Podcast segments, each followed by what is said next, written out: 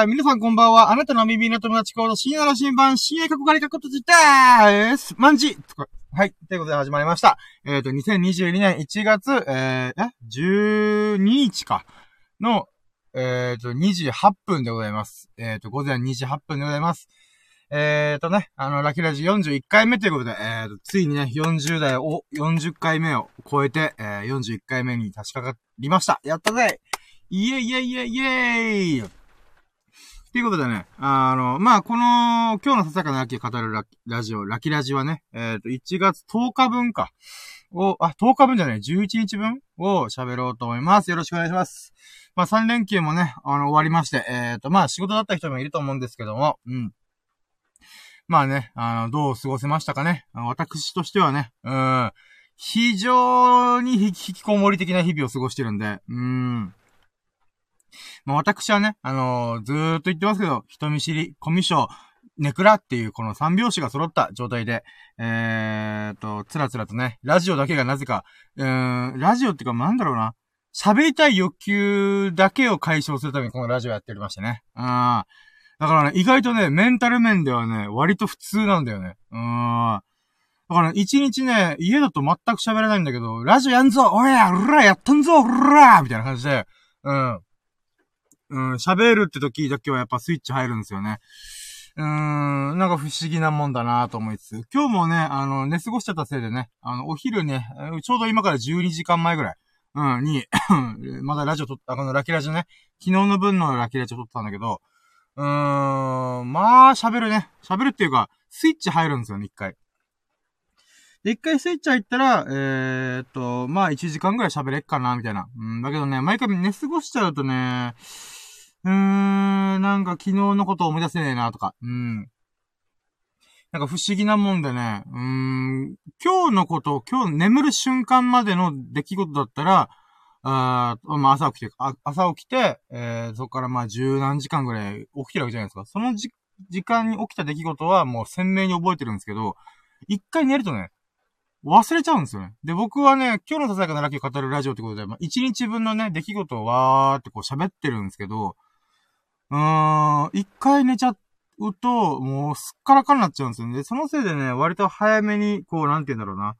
ラジオの時間が終わっちゃったり、30分で終わっちゃったりとかね。うーん。わ、わ、私としてはもう、不完全燃焼みたいな感じなんですよね。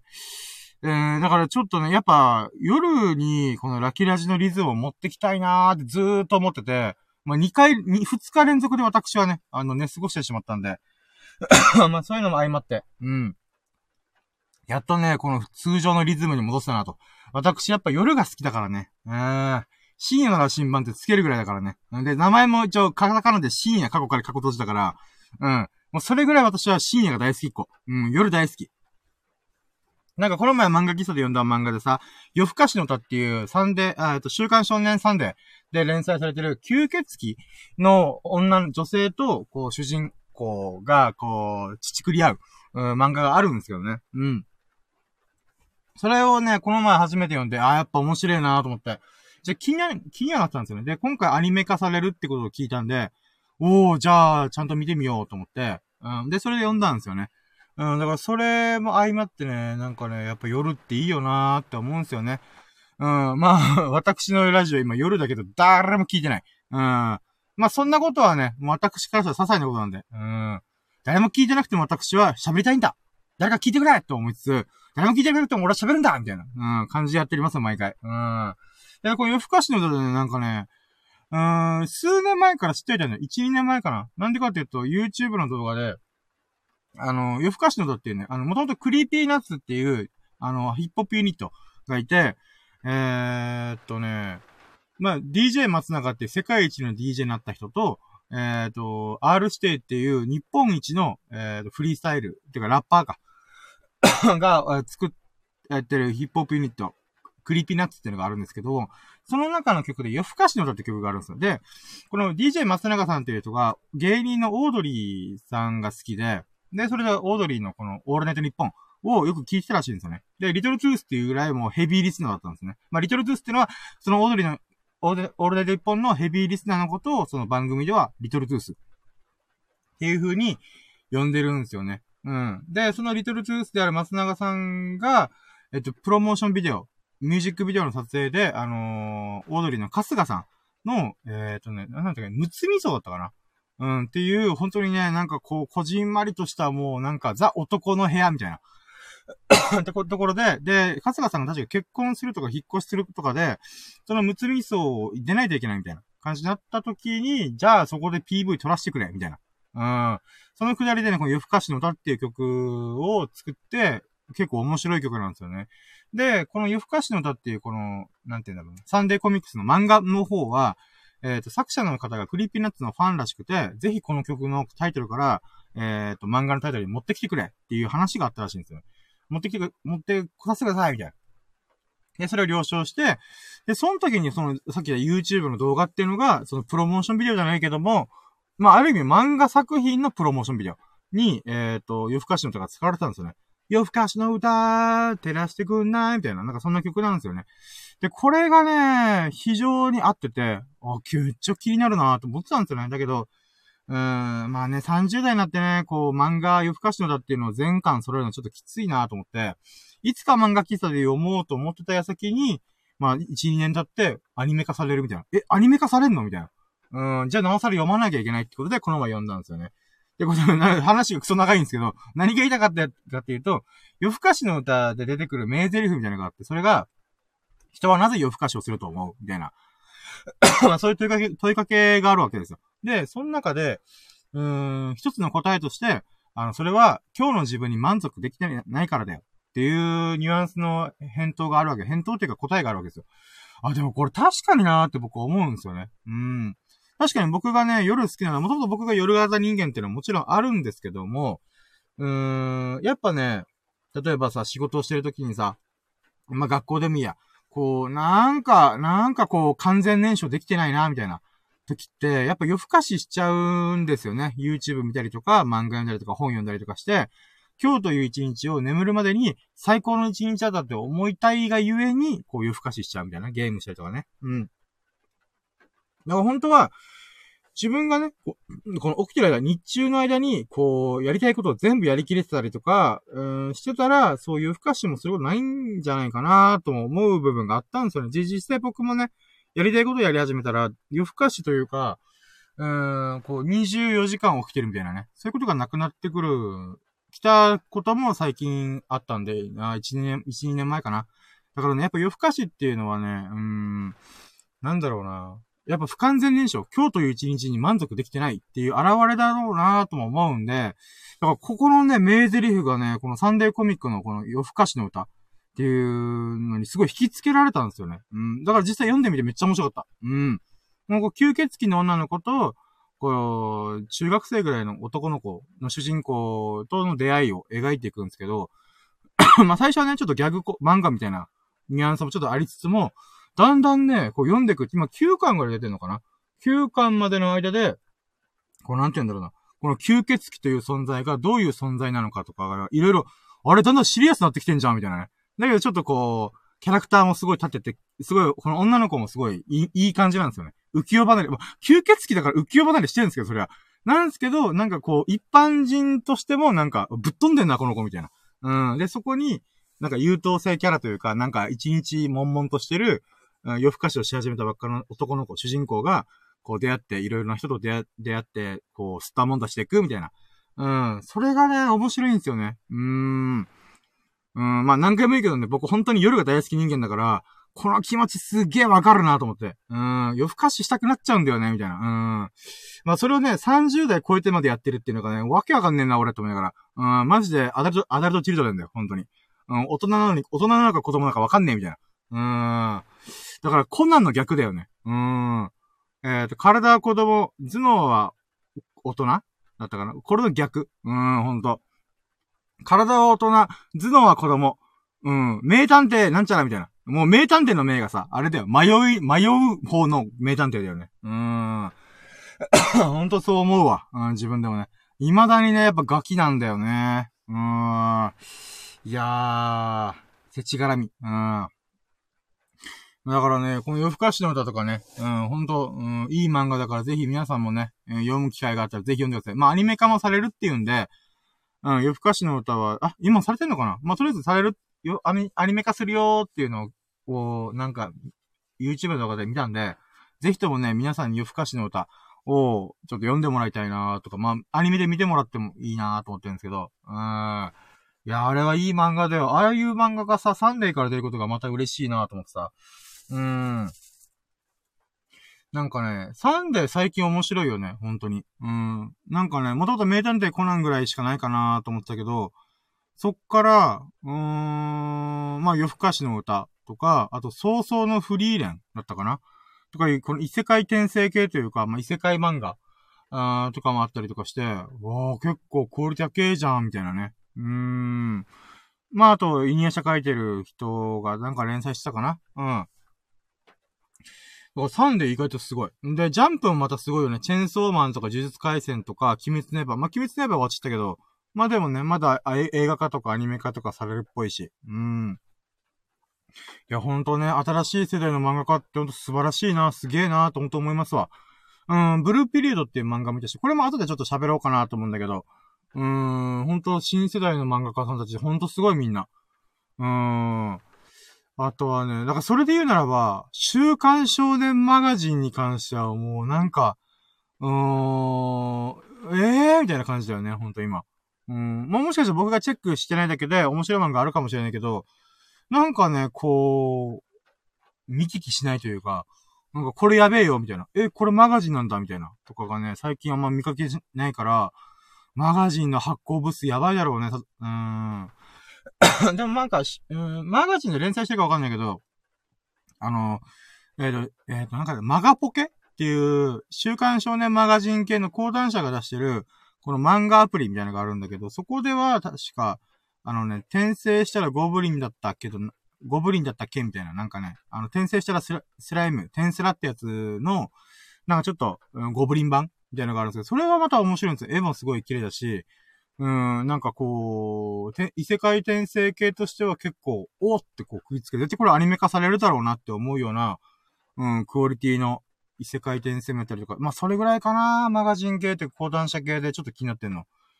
うん、だから漫画に関してはサンデーとジャンプがちょっと底力出してるよなって改めて思いますわ。うん。だけどね、確かね、講談社で出てるのかなアフタヌーンは面白いよね。うん。ちょっとアフタヌーンは講談社発行なのかちょっとわかんねえけど。だからそういった意味では、ちょっと週刊少年マガジンはちょっと弱いかもしれないけど、アフタヌーンっていう青年誌の方では、もう分厚いからね、月刊誌として。フィンランドサガとか、あまあさっき言ったブルーピリオドとか、あとなんかいくつかちらほらあったと思うんだよな、名作が。うん。だからやっぱアフタヌーンは青年誌の中でも、うん、なんかぶっちぎってる感じはありますよね。うん。面白い作品を出す漫画雑誌だな、みたいな。うん。だから目が超えてるんでしょうね。なぜか講談社のこの青年誌の方に関しては、うん、クオリティだけ。うん。今更ながらね、ちょっと最近漫画から遠ざかってたから、うん、やっぱ漫画面白いなっていうのをね、あの、思いましたわ。うん。で、なんで今こんなダラダラダラダ喋ってるかっていうと、私ね、今日のお昼にラッキーラジやったせいで、あの、今日のラッキーカウントがほぼないんですよ。まあ、あるっちゃあるけど、うん。だからね、ちょっと、そこら辺を、うーん、なんか、なんだろうな、こう、少しでもかさ増ししたいし、喋りたいっていうのもあるんで。うーん。じゃあ、行きますか。うん。はい、ということで、えー、やろうとも、準備はいいかよーそろー深夜の新聞プレゼント深夜のジャンコンパス今日のささやかなラッキーを語るラジオ略して、ラッキーラジ、ヒュビッゴーラッキー、ラッキー、ラッキー、最高、踊ろうよ。いつもの笑顔で、ラッキー、ラッキー、ラッキー、最高、飛び出そう。ステップ踏めば、パラパッパッパパ、ラッキーラッキーラー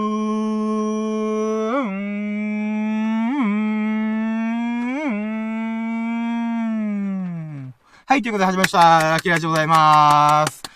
2022年1月12日、えっ、ー、と、午前2時30、あ、午前2時22分か。はい、えっ、ー、と、ラッキーラジオ41回目の今日のささかのラッキー語るラジオということでお送りお送りしたいと思います。よろしくお願いします。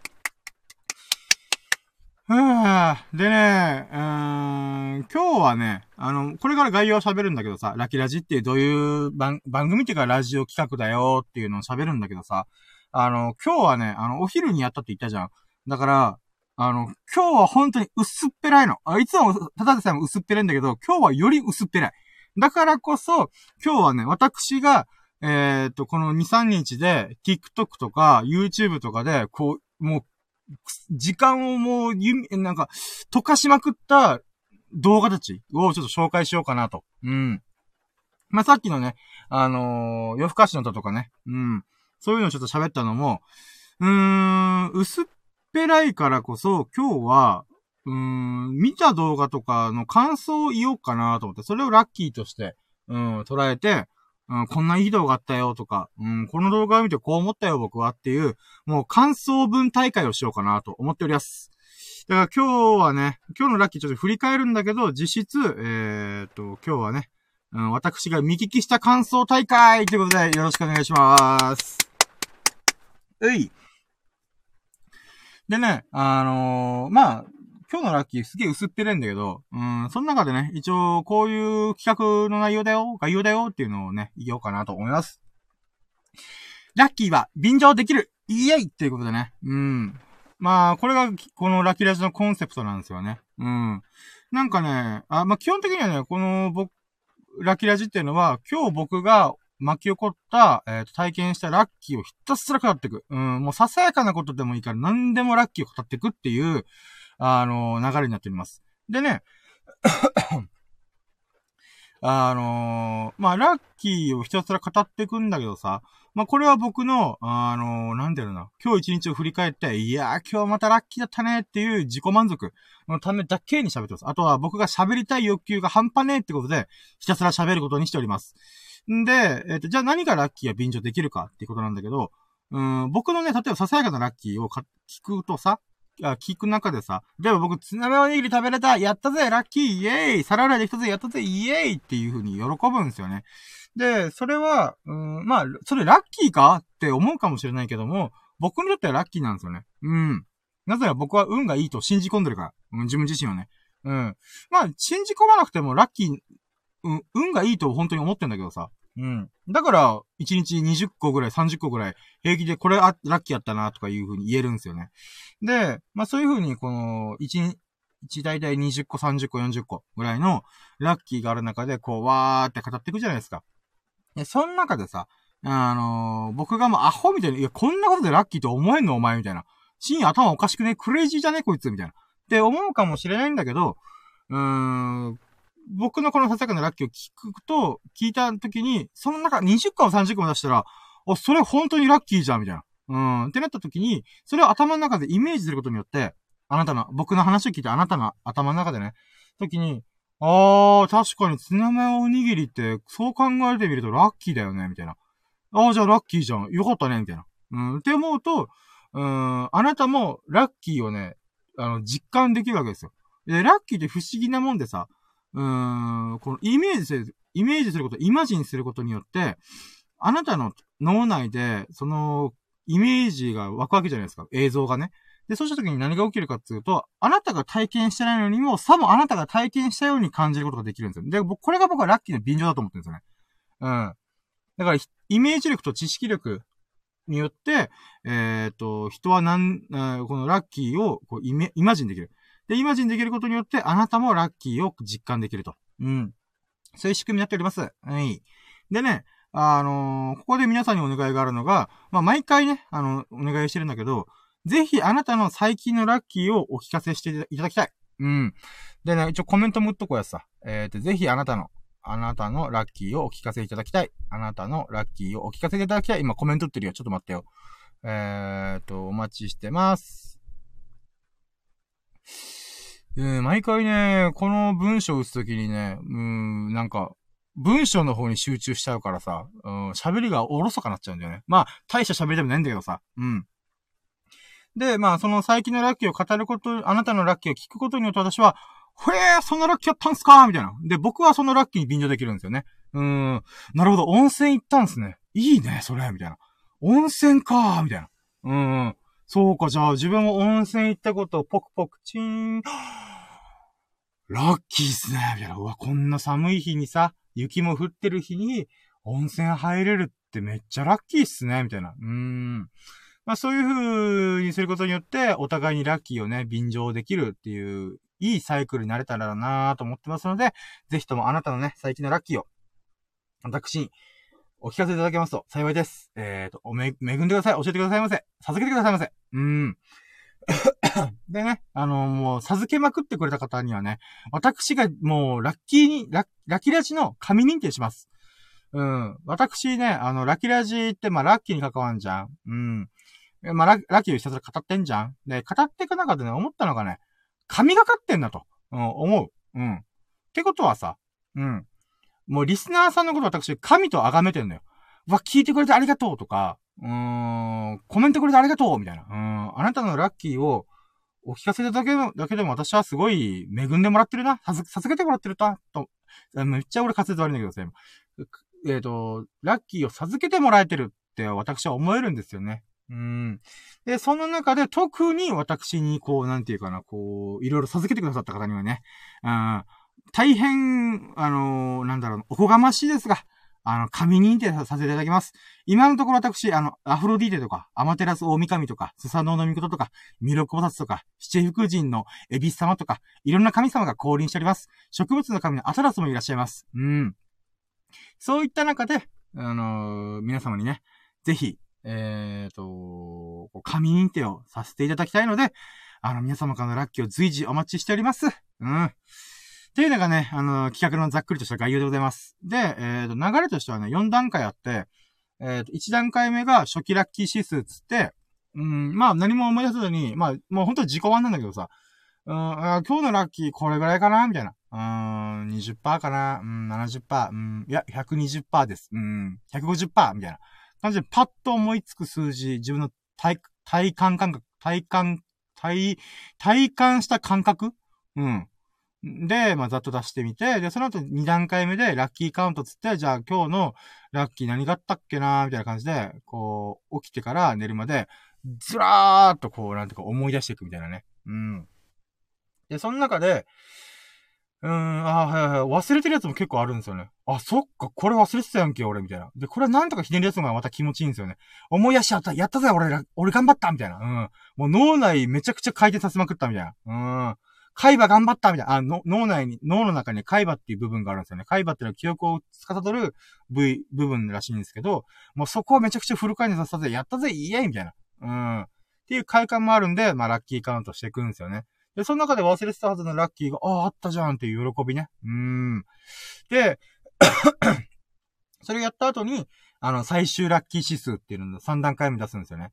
で、さっき言った初期ラッキー指数よりも、この忘れてたラッキーが必ず含まれてくるんで、そうなってくると、最終ラッキー指数は、もう必ず上がります。うん。まあ、まあ、自己満だけど、まあ、マッチポンプ鼻はしいんだけど、うん、自宅自演じゃねえかってもう、もうその通りですよ。でもラッキーはね、主観だから、基本的には。うん。俺めっちゃ今いいこと言った。うん。自分で何度も言ってるけど、うん、ラッキーは主観なのよ。うん。どういうことかっていうと、あのー、なんで、えー、僕が何の出来事もラッキーっていう風に言えるのかっていうと、うん、それは主観だからなんですよね。うん。で、ラッキーってさ、あの、ラッキーとアンラッキーって、じゃあ誰が決めてんのって言ったら、あなたなんですよね。僕なんですよね。うん。僕が、例えば一般的に見たら、これはアンラッキーだろうって思うことがあったとしても、それは、僕にとってはラッキーとさえ思えば、もうラッキーなんですよね。うん。まあもちろんね、もうやばいアンラッキーとかもあります。うわこれは凹むわみたいな。まあそれはちょっと置いといて。でもね、そんな激凹みするようなアンラッキーって、まあないから、まず。うん。大体ささやかな日々が、あ、じゃあ、平々ボンボンな日々が続いていく中でささやかな何かが起きる。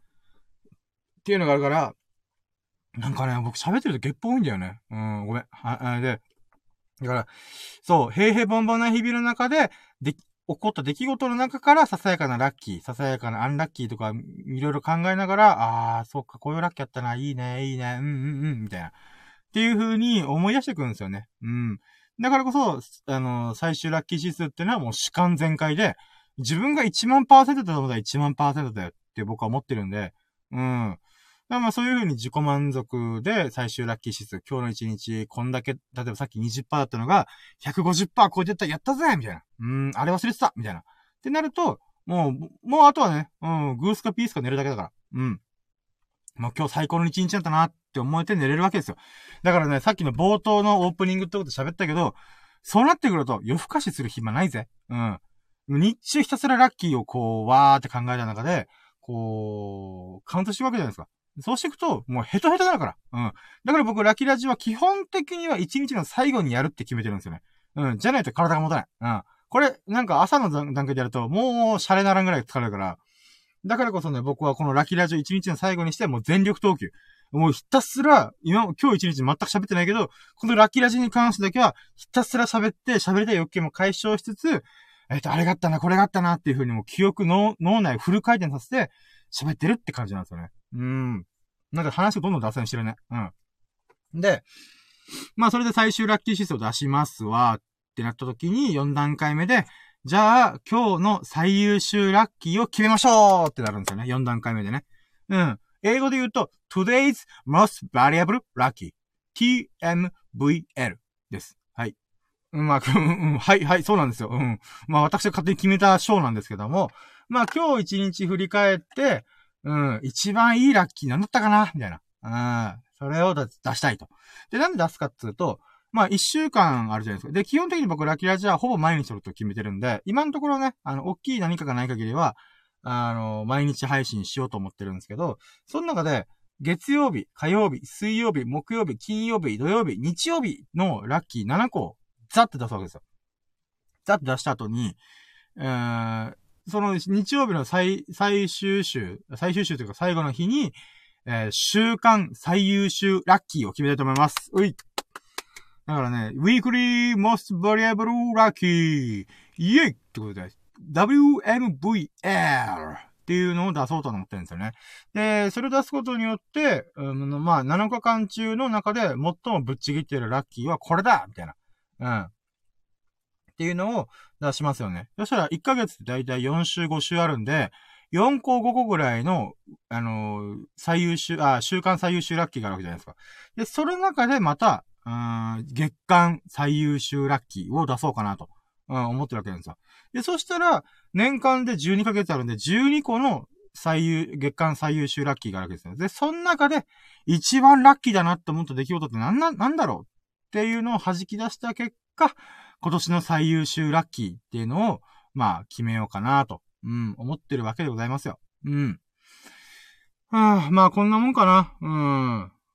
だから、そういうのを出すために、私は日々、えー、ちょっとね、楽しみながら、やっておりますわけで。で、まあ、が企画の概要というか流れをね、ざっくり説明したんだけどさ、うん、なんかこれをね、毎日今のところね、41回やってて思うのはさ、うん、なんかね、改めて僕はね、このラジオを通して声のブログ撮ってんだなと思うんですよね。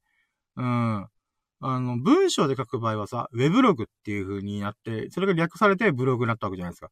ウェブに書くログ。それ、ウェブに書く日記みたいなもんですよね。うん。で、それが、えっ、ー、と、まあ、一般化して10年前ぐらいにね。うん。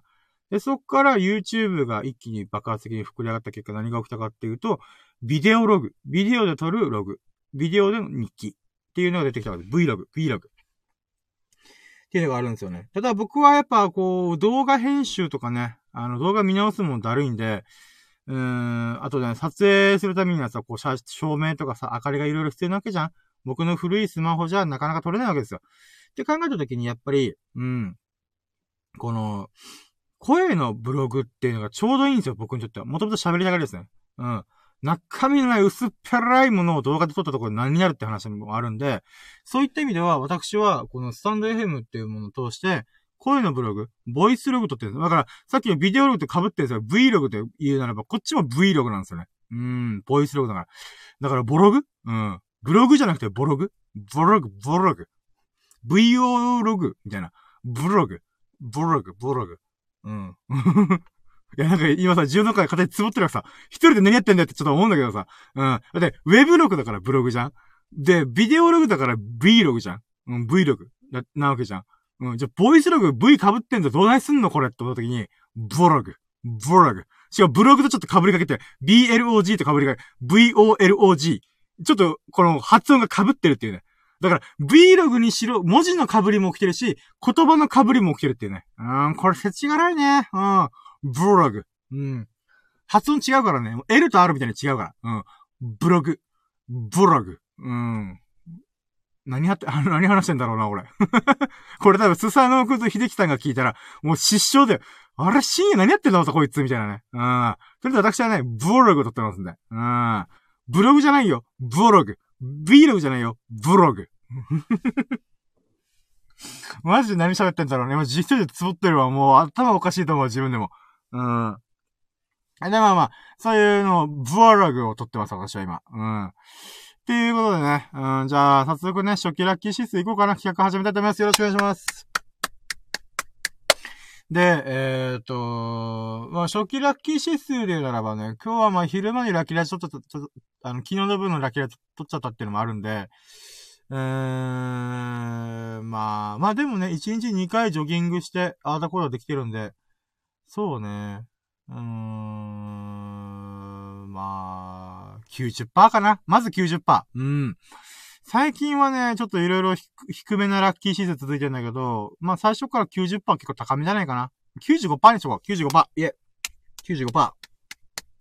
あと5%は何が足りないんだって言ったら、うーん、ダラダラしすぎた。うん。それだけが心残りだった。うん。まあ、じゃあ次ラッキーカウントいこうかな。うん、ラッキーカウント1ラッキーがね、まあ、うー、ラッキーラジ撮った後に、うーん、そう、昼間のね、3時4時ぐらいにと撮り終わって、で、そっから、あの、友人から連絡が来て、あの、ドライブ行こうぜ、みたいな。って言ったんだけど、ごめん、ちょっと、こん、ちょっと、んちょっと厳しい、みたいな。ちょっと断ったんだけど、まあ、ワンラッキー目は、えっ、ー、と、友人からお誘いの電話があった。あ、電話じゃない、えっ、ー、と、LINE があった。うん、これが嬉しかったかな。で、トゥーラッキーが、えー、その後に、あのね、おかんから連絡が来て、あの、ちょっと買い物行ってきてくれない？って言われて、おいいよ、みたいな。う、珍しいね、みたいな。うん、ってのがあって、で、それで、えっ、と、まあ、その、おかんからの LINE、買い物のお願いなんてあんまないからさ、私は。それもまたある意味ラッキーかな。うん。2ラッキーかな。で、3ラッキーが、うん、まあ、買い物行って、うーん、まあ、手っ取り早く買うんすけど、その中でさ、あのー、なんて言うんだろうな。まあ、みかんとトマトを買ってきてくれって言われて、まあ他にも買ってくるもあったんだけど、で、その中でさ、うん、じゃあスリーラッキー何かっつうと、えー、っと、みかんとトマトの品質のいいやつを取れた。ああ、これがラッキーかな。一応これを後からおかんに渡したときに、お、あんたいいもの選ぶじゃん、みたいな。でしょ？と思いながら。でしょ？って言うんだから俺僕買い物は苦手なんで、食えりゃいいだろっては、思う人なんですけど、なんかどうやら、おかん的には、ああ、トマトもいいもの選んだね、とか、みかんいいもの選んだね、みたいな。おー、どうすみたいな。これがスリーラッキーかな。うん。買い物行って、みかんとトマトでいいものを選べた。ああ、これが良かったかな。で、フォーラッキーがね、最近スーパーに行く機会がなかなかなくてね、惣菜コーナー久々に行ったらね、ああ、これ美味しそうじゃんってのがたまたまあって、コーンクリームコロッケね。私、コーンクリームコロッケちっちゃいことからが大好きでね。うん。それがたまたまあったんで、それ変えた。うん、これがフォーラッキーかな。で、それ以外で言うならば、もうしょ、もう刻むけどさ、ファイブラッキーは納豆変えた。納豆で、ちょっと切らしちゃったんで、ちょうどいいやと思って自分の分買おうと思って。うん。納豆変えたのが良かったかな。うん。で、ファイブラッキーが、うーん。まあ、その後家帰って、納豆とお米と、うーん、みかんか。ああ。を食っ食いやした。うん。まあ、これは別にラッキーでもなんでもねえんだけど。あ、でも美味しかったね。じゃあこれ5ラッキーにしとこう。うん。そうね。うん。飯うまかったな。うん。久々にみかんも食えたしね。うん。で、うん、そっから6ラッキーが、うーん、ああ、そうだ。えっ、ー、と、この時点で僕16時間断食が達成できたんですよね。うん。だから16時間空腹状態を保つっていうことが、えっ、ー、と、実行できたってことで、これが6ラッキー？え？今6だっけ？忘れちった。まあ、いいや、6ラッキー、それ、それ、うん。で、7ラッキーが、えー、っとねそう、あのー、まあ、これさ、前回のラッキーラジ喋ったんだけどさ、あの、私、ビッグで、ビッグ and fat and わがままボディなのよ。うん。それ 100, 100キロ超えてんのよ、私。で、11月中旬に106キロからダイエット始めて、12月30日に99.6キロ達成したの。やったぜイエイと思って。で、そっから徐々に痩せてって、また9、えっ、ー、と、1月9日ぐらいに98.9いったんですよ。やったぜ痩せた痩せたと思って。うん。って思ったんだけどさ、まさかのさ、1日2日、あ、で、その時にさ、僕はさ、さすがに98.9いったら100キロまで1キロじゃん。だから、もうグッバイ100キロと思ったのね。もう二度と会うことないよ。グッバイ100キロみたいな。うん。って思ってたのよ。油断してたのよ。そしたら、1日2日で100キロ超えた。マジかーって、カムバック100キロじゃんと思って。グッバイ100キロだったのに、ついこのままで100キロ、グッバイ、もう二度と会うことねえな、さよならと思ったのに、うん、バイビーと思ったのに、まさかの1日2日で、あのー、カムバック100キロしたからね。うん、100キロも、100キロもびっくりした多分。え、お前この前俺に、もうお前と二度と会うことないみたいな感じで、喧嘩別れてきた感じで別れたのに、また戻ってきてんじゃんみたいな。あ、ごめん、つって。うん。嘘だろうと思って。うん、ちょっとびっくりしちゃったし。うん。で、数年ぶりにさ、100キロ切って、うん。で、もう二度と会うことないぜ。これから俺痩せるからな。じゃあな、つって、ピッてこう、別れたはずなのに、一日二日後にまた、ごめん、戻ってきちゃったつって、うん、戻ってきたんだよね。うん、恥ずかしいってのありゃしない。だからグッバイ100キロから下の根も乾かぬうちに、あの、カムバック100キロね。あー。だからね、そういった意味でね、ちょっとまた気合入れてやらないといけないなーと思って、うん、今日の夜絶対ジョギングしようと思って。うん、そう思ったよね。うん、だから気合入れて、セブンラッキはもうね、やっぱり、あの、カムバック100キロしちゃったから、これある意味アンラッキーと思えるかもしれない。だけど僕はもう気合が入ったからさ、それで。ラッキーである意味。うん。そう簡単に100キロとグッバイできないんだな、まだの、い、あの、僕、ま、今の僕はまだそう簡単に、あの、グッバイ100キロできないんだと。うん、ならばもうちゃんとやるしかないと思って。まあそういった意味ではね、納豆とかみかんとかね、うん。ちょっとご飯、ちょっとしたご飯だけで済ました。っていうのもあるんで、うん。でもこれがセブンラッキーかな。もう一回気合が入った。うん。カムバック100キロかっていう。で、8ラッキーが、えー、そっから、うーん。そうだね。そっから動画をひたすら見るっていうぐうたらものに入ったよね。なんかね、あれなんだよね。こう、最近ブログとかのやる気が出なくて、なんかね、あんまり頭が回転しないんだよね。うーん。まあ、それはあるんだけど、うーん。まあ、その代わりね、あの、つぶやき的なものでちょこちょこ発信はするんだけどさ、写真とか、あの、つぶやきとか。だから、ノートでブログ書く以外にちょっと発信しようっていうのをちょっと、何かしら一投稿はしようと思ってるんで、もうそれはね、無事できたからよかったかな。8ラッキーで言うならば、うーん、そうね。まあ、インス、えー、ブログ以外で何かしら発信なり投稿、まあ、写真なりつぶやきでできたってことが、まあ、ラッキーだったかな。で、9ラッキーが、そっから、あちょっと時系列一瞬前後するんだけどさ、とりあえず、できたのは、TikTok ひたすら見た。ああ。もう TikTok 恐ろしいよね。何だっけ TikTok の動画めっちゃ見た。うん。もうとんでもない勢いで時間解けるよね、ほんと。え、もう1時間経ってんじゃんみたいなね。うん、恐ろしいあれマジで。いやー、怖いね、TikTok。ほんとに時間が溶けてくよ。氷のように溶けてく。うーん。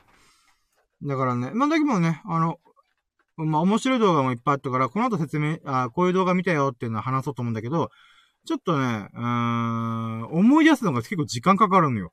で、もちろん、あの、いいねした動画をそこれから紹介するから、まあ、うーん、まあね、それを話すんだけども、なんか TikTok でこう、すげえなと思うのが、ある意味10ラッキーかなうん、気づいたのが、えだから何だっけ ?TikTok の動画ひたすら見たっていうのがあるんだけど、10ラッキーで言えば、TikTok のこの、時間を溶かすっていう恐ろしさ。あー。で、何が怖いってさ、これでさ、記憶に残るぐらい面白かったーって思えれば別に何の問題もないんだよ。だけどね、問題はさ、この面白かったっていう、その何十本も見た動画の中で好きを押した動画をさ、ほとんど覚えてないってことが怖いんだよ。うん。YouTube はね、割と長編動画をよく見るからさ、僕、中田敦彦さんの YouTube 大学とか、岡田岡田敏夫さんの講義とか、なんかそういうの見聞きするから、割と頭の中にさ、その中の、何かしらのエッセンス頭に入ってんだよ。あ、これめっちゃ面白い見解だな、みたいな。ってあるんだけど、TikTok はね、それがないんだよ。もうとんでもない距離で過ぎ去っていくのよ。だからそれに気づけたってことがね、天ラッキーかな。うん。だから、これは、この後に説明するんだけど、うん、その TikTok のやつはもうスクショして、えっ、ー、と、もう予習しといた。うん。ちゃんと、つらつらつらつら喋れるように、あの、写真で、こう、保存して、や、できた。えー、後で説明するわ、これは。うん。で、11ラッキーが、まあ、それに伴って YouTube の動画も腐るほど見た。あー。いやー、もう久々に YouTube の動画、いつも垂れ流してんだけどさ、今回に関してはもう、もう結構意識的にね、YouTube の動画見て、見まくったよ。これが11ラッキーかな。で、12ラッキー、12ラッキーがその中でね、面白いなと思ったのが、あの、岡田敏夫さんの最近の動画でさ、ホワイト革命だったかなん？なんだっけなえーと、ホワイトなんちゃらって言ってたんだよ。ちょっとごめん、うろ覚えなんだけどさ。あの、これ何がすごいかっていうと、あのなんかね、うーん、世の中っていうのは、うん、どんどん、清廉潔白な方向にあ動いてるっていう話をしてて、あ、確かにな、面白い話するわ、と思ったのが、あのー、一昔前まではさ、例えばさ、パンツ二日履いても普通みたいな。肌着、あなんか洋服とか、なんて言うんだろうな、もう着っぱなし？とか、普通だったし、この、わかるかな？トンネルズのさ、えっ、ー、と、芸人さん、トンネルズという人が、あのー、番組でさ、えっ、ー、と、なんか、汚しろだったかな？うん。外見とか、お店の中身はすげえなんか汚いのに、ご飯は美味しいっていう企画が昔あったんですよ。この汚ミシュランだったかな？うん。だけど、いつの間にかその企画も終わって、番組、トネルズさんの番組自体も終わったみたいな。ってのあるんだけど、あれ結構印象的だったのよ。なんか、見、見た目はすごい悪いのに関わらず、あの、めちゃくちゃ味は美味しいみたいな。うん。ってやったんだけど、そういうものもなくなったじゃんって、岡田敏夫さんがおっしゃってたんですよ。あ、確かになぁと思ったんですよね。うん。で、これって、もうすべてがそうなってんだよって話をしてたんですよね。あ、なるほどなぁと思って。例えばさ、あの、SNS とかもさ、ミュート機能とかブロック機能あんじゃんあれも、こう自分のタイムラインにその人の表示をしないとか、ブロックにしちゃうと波が立っちゃうから、こう、なんて言うんだろう、ミュートぐらいにしとくみたいな、とかあるんだけど、うん、それも徐々に当たり前になってたじゃん。うん。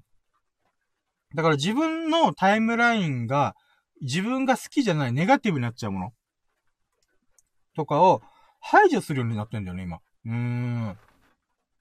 だからそこがまた面白いな。つまり、うーん、体の部分で言うならさ、今コロナ禍とかパンデミック起きてんじゃん。そういった意味では免疫機能を上げて、あの、菌が入ってこないように手洗いとかうがいとか、マスクを徹底しましょうってなってんじゃん。それ、それってつまり、あの、無菌状態になるべく近いようにしたいわけじゃん。わ、自分の体に悪いものが入ってこないように、こう徹底するわけじゃん。フィジカル面でね。体の身体的な面で、あのー、無菌状態に近づけようとするわけじゃん。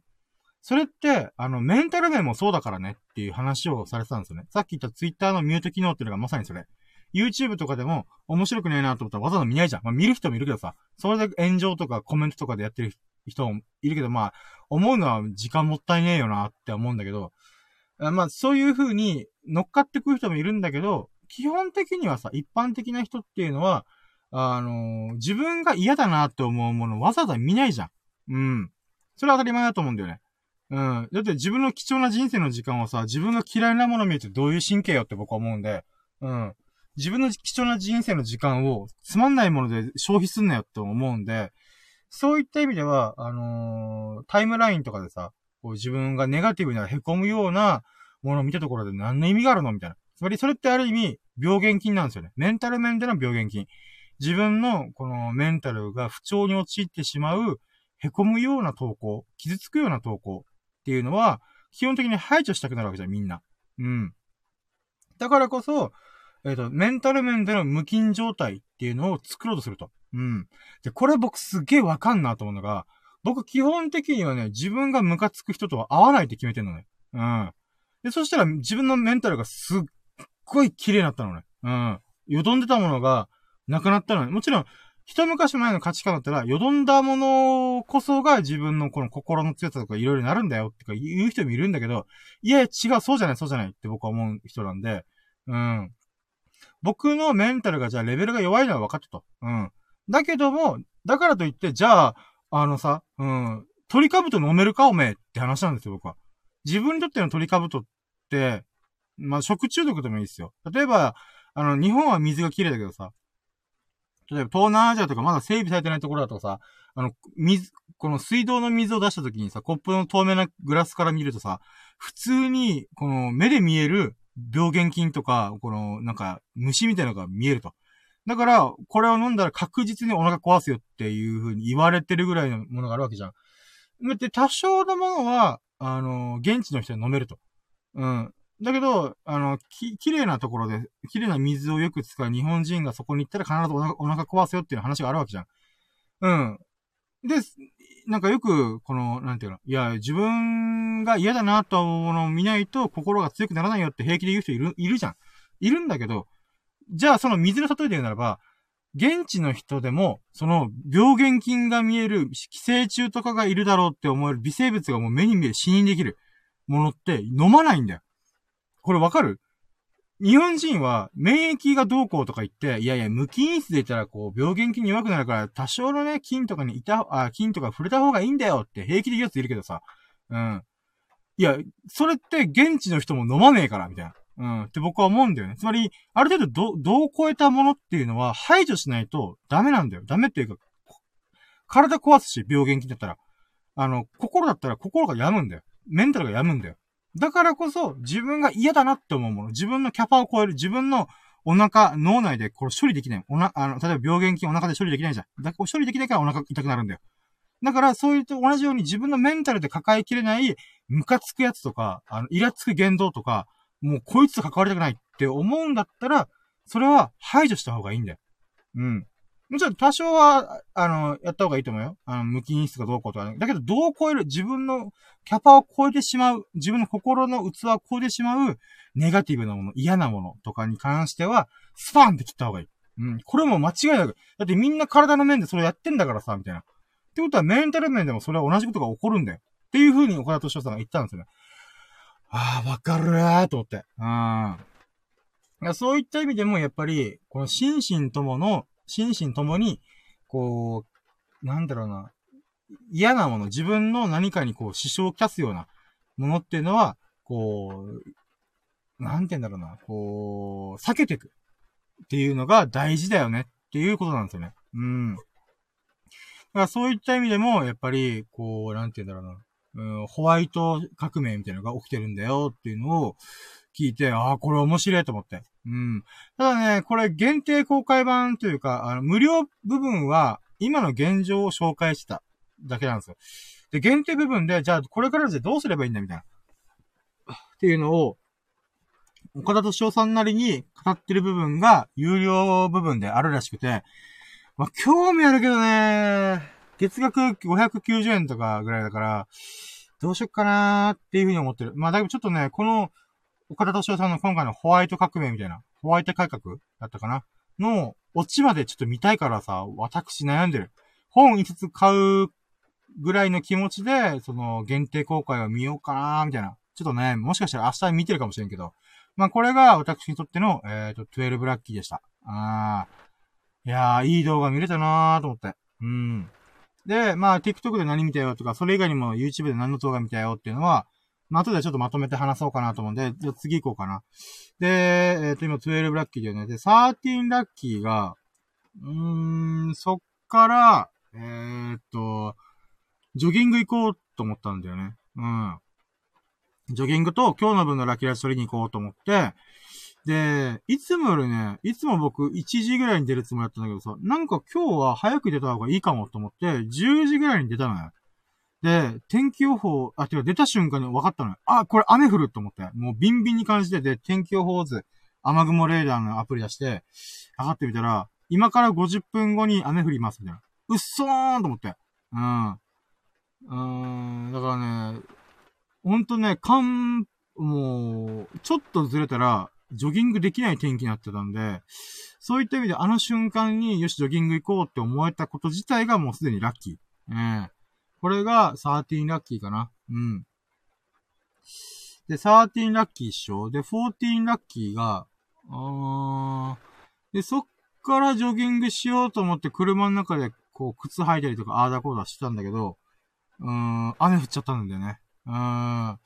で、あ、これあかんかもと思って、雨雲レーダーでかなりでかい雨雲があったんで、うーんって思ったんだけど、なんかね、こう、風向きとかさ、あのー、雨雲の流れ見ると、あ、これ1時間ぐらい待ったら、1時間ぐらい雨が、雨が降らない瞬間来るぞと思って、うん。で、それで、えー、っと、それを見計らってジョギングができました。これが14ラッキー。で、15ラッキー。15ラッキーは、そっからね、ジョギングしたんだけど、あ結果で言うと、えーと、3キロ。3キロジョギングできました。やったね。で、15ラッキーじゃん。で、16ラッキーが、僕、昼間にもジョギングしてたんですよ。ラキーラッシュ取る前に。だから合計今日で7キロ走った。やったね。うん。7キロ分割してでも走れるようになったっていうのが嬉しい、私は。うん。で、えっ、ー、と、これが16ラッキーじゃん。で、17ラッキーが、うーん、その間にさ、雨降ったのよ。もう、うーわーこれ土砂降りになってんじゃんと思って、もう急いで、こう、ダーって足して、どうせもう走れねえから、今まで体力使い切れて走るぜ、ベイビーみたいな感じで、走ったのよ。で、思ったのが、僕、基本的に風が強い日は走るんだけど、雨が降る日は走らないのよ。うん。だから、宮沢賢治ばりにさ、雨にも負けず、風にも負けず、みたいな感じではないのよ、私。風には負けないけど、風には負けず、雨には負ける、みたいな。うん。もう、っていう感じのスタイルだったのよ。なんだけど、今日に限って、やっぱりこう、ジョギングしたいなって気持ちもあったし、雨もね、ギリギリ降らないんじゃないかなっていう、このタイミングを見計らせたからこそ、うーん、まあ、やったわけよ。だけど、やっぱどうしても雨降ってきたのよ。やべっと思って。うん。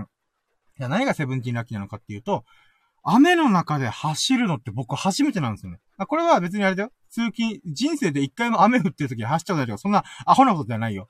ジョギングをし始めて、11月半ばぐらいから始め、あ、12月ぐらいから、まあ、は、始めて、えっ、ー、と、まあ、毎日の日課まあ、収録ぐらいで走ってんだけど、その中で、えー、やっぱ雨が降る日とか今まで休んでたのね。まあ、これしょうがないな、みたいな。風邪ひくのもあれだしな、と思ったんだけど、うーん、まあ、合間を縫った今日だからこそ、えっ、ー、と、雨、ちょっとた、多少雨の中を走るってことができた。うん。これがね、最初が土砂降りだったらやらんかったからね。で、そういった意味ではこれがセブンティーンラッキー。雨の中で走った。水も滴るいい男、深夜、イエスうん。で、エイティーラッキーね。エイティーラッキーは、うーん、ああ、そこでさ、不思議なことがあったのよ。あの、いつもの場所を止める場所があるんだけど、そこにさ、カップルが止めてて、あー、カップル止めてるのとちょっと奥の方に行くか、つってこの、車止める場所をずらしたのに、いつもと違う場所にずらしたのよ。で、まあその時点で雨降ってたのよ。だから、あれ、カップルもしかしたら、族かもなーって、ちょこちょこ、この雨、雨宿り。雨の、こう、切れ間、あ、雨のこの、切れ間？切れ間っていうの？うん。切れ目か、切れ目。切れ目を待ってたのよ。で、ちょこちょこ、うーん、車動かないなーみたいな感じで見てたら、あれ？と思って、普通に雨降ってんの、土砂降りの中でさ、カップルが、あー、なんて言うんだろうな。この海岸沿いずーっと座ってんのよ。え、なんで？みたいな。不思議なことすると思って。うん。不思議なカップルを見てました、み、み、を、えー、がいたってことが、まず、18ラッキーね。で、19ラッキーで僕が、よっしゃ、雨の切れ目来た、切れ目が来たから、今から走んぞっつって、走ったんのよ。そして、まあ、この1キロぐらいの海岸線を往復すんのよね。で、その中でさ、土砂降りの中でさ、あのー、カップルが海岸に佇んでんのよ。怖ーと思って。うん。まあでもね、なんかよくよく見てみたらさ、車もそばにあるし、あのー、男性が女性に対してなんかこう、カーディガンとか上着を被せてるのが、シーンを見たのよね。だから、あー、なるほどね。なんかそういう感じでイチャイチャしてんだな、みたいな。うん、って思ったんだけどさ。まあだからイチャイチャしてるカップル、まあ雨が降ってる中イチャイチャしてるカップルを見れたっていうかナインティンラッキーなんだけどさ。あの、どう考えてもおかしいんだよ。だって僕が、ジョギングを中断しないといけないなって思うぐらいの雨降ってんだよ。そんな中でずーっとそ、海岸沿いで、イチャイチャこう寄りかかってさ、なんか、なんだろう、喋ってんだろうね。だってあま、星空が見えるわけでもなく、うーん、雨がザーザー降ってるから視界も悪いしさ。だからさ、なんか、珍しいもん見れたなっていう。うん。で、これさ、僕思うんだけど、男どないしてんねんって感じなのね。いや、ちょっとこれおかしくないみたいな。で、女の子も女の子でさ、あの、なんだろう、なんか喋れる車の中で喋れよって思うのよ。風邪ひくぞみたいな。今パンデミック真っ最中なのに、なんで自分からわわざわざ自ら免疫力が下がるようなことをしてんのみたいな。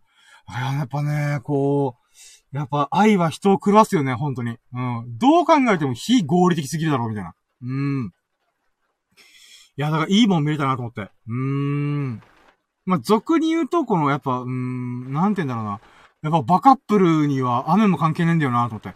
だから、僕、ジョギングすると、ダイエットするぞって、体鍛えるぞと思って、雨にも負けず、風にも負けずっていう感じで、言う中で、できないけど、まあ、雨には負けるけど、風には負けるよ、あ、負けないよ、みたいな、感じなんだけど、カップルの愛はね、バカップルの愛は、雨にも負けず、風にも負けちゃったんだよ。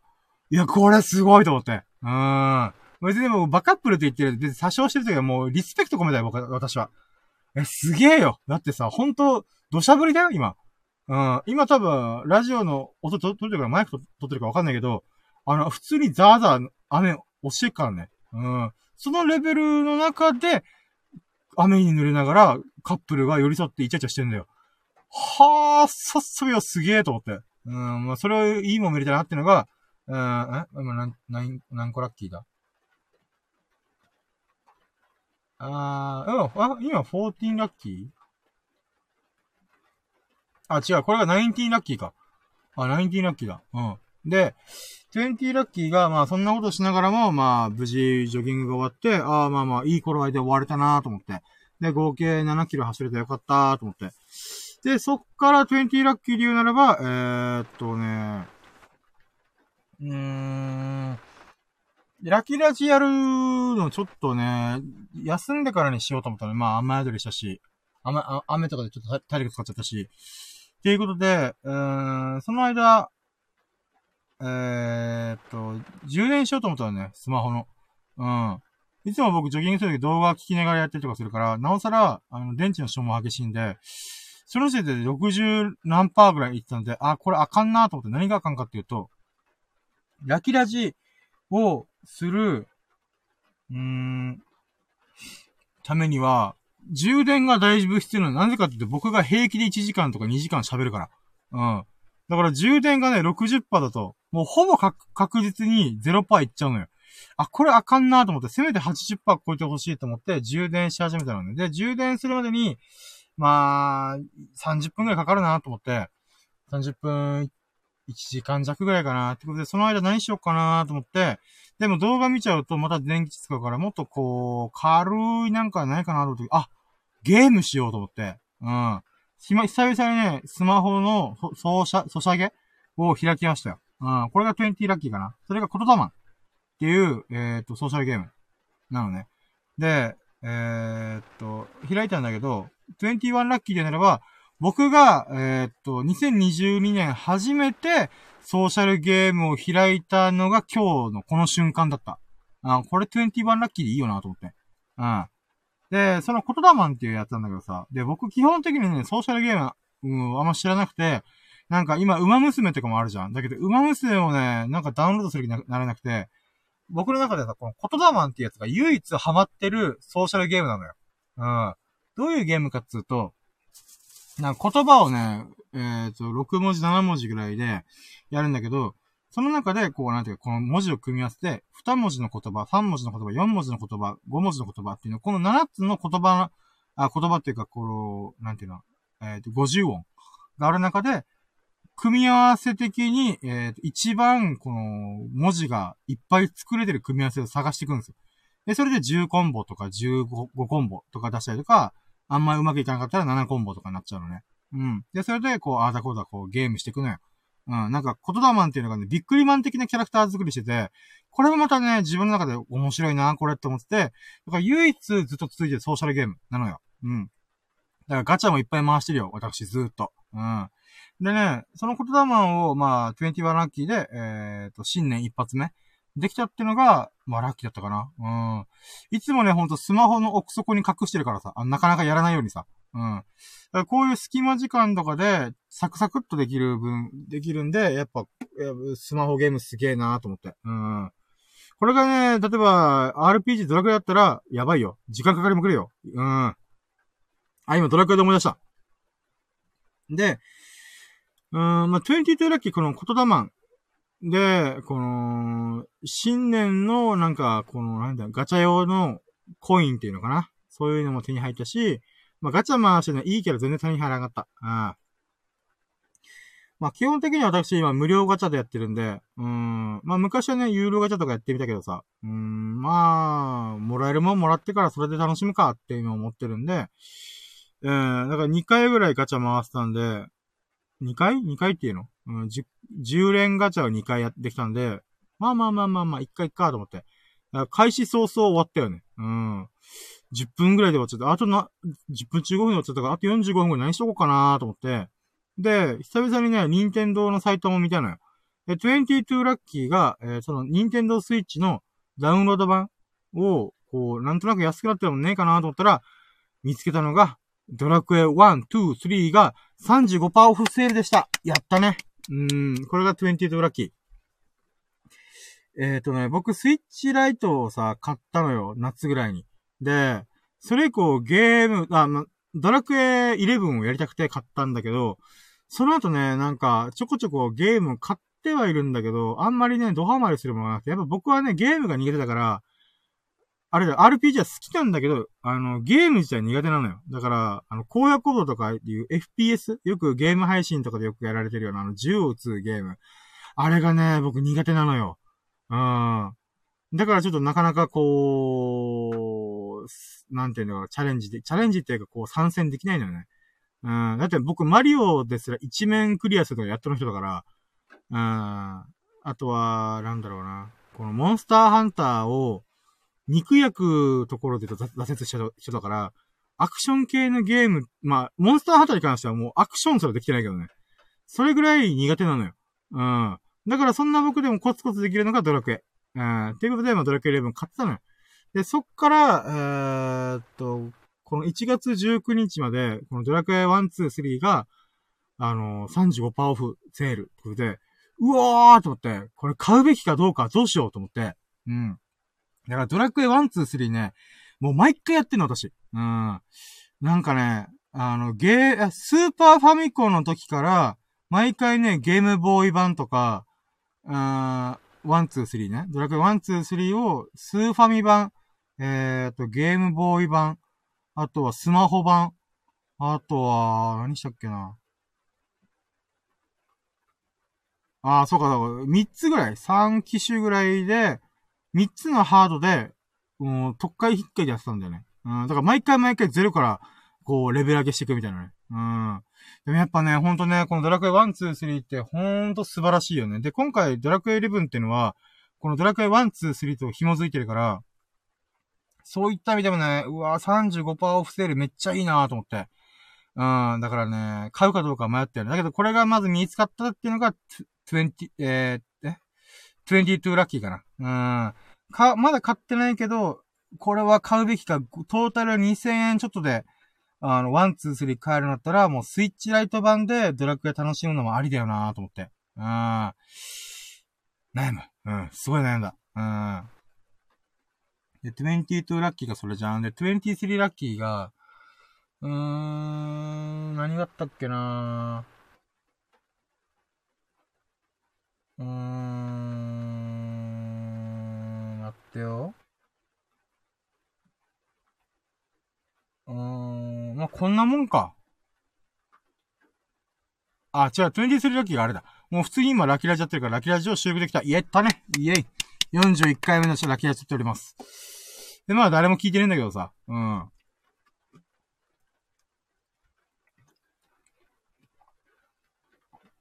いくらさ、僕が喋りたい欲求のためを解消するためにやってたとしてもさ、悲しいよね。誰も聞いてねえんだ、みたいな。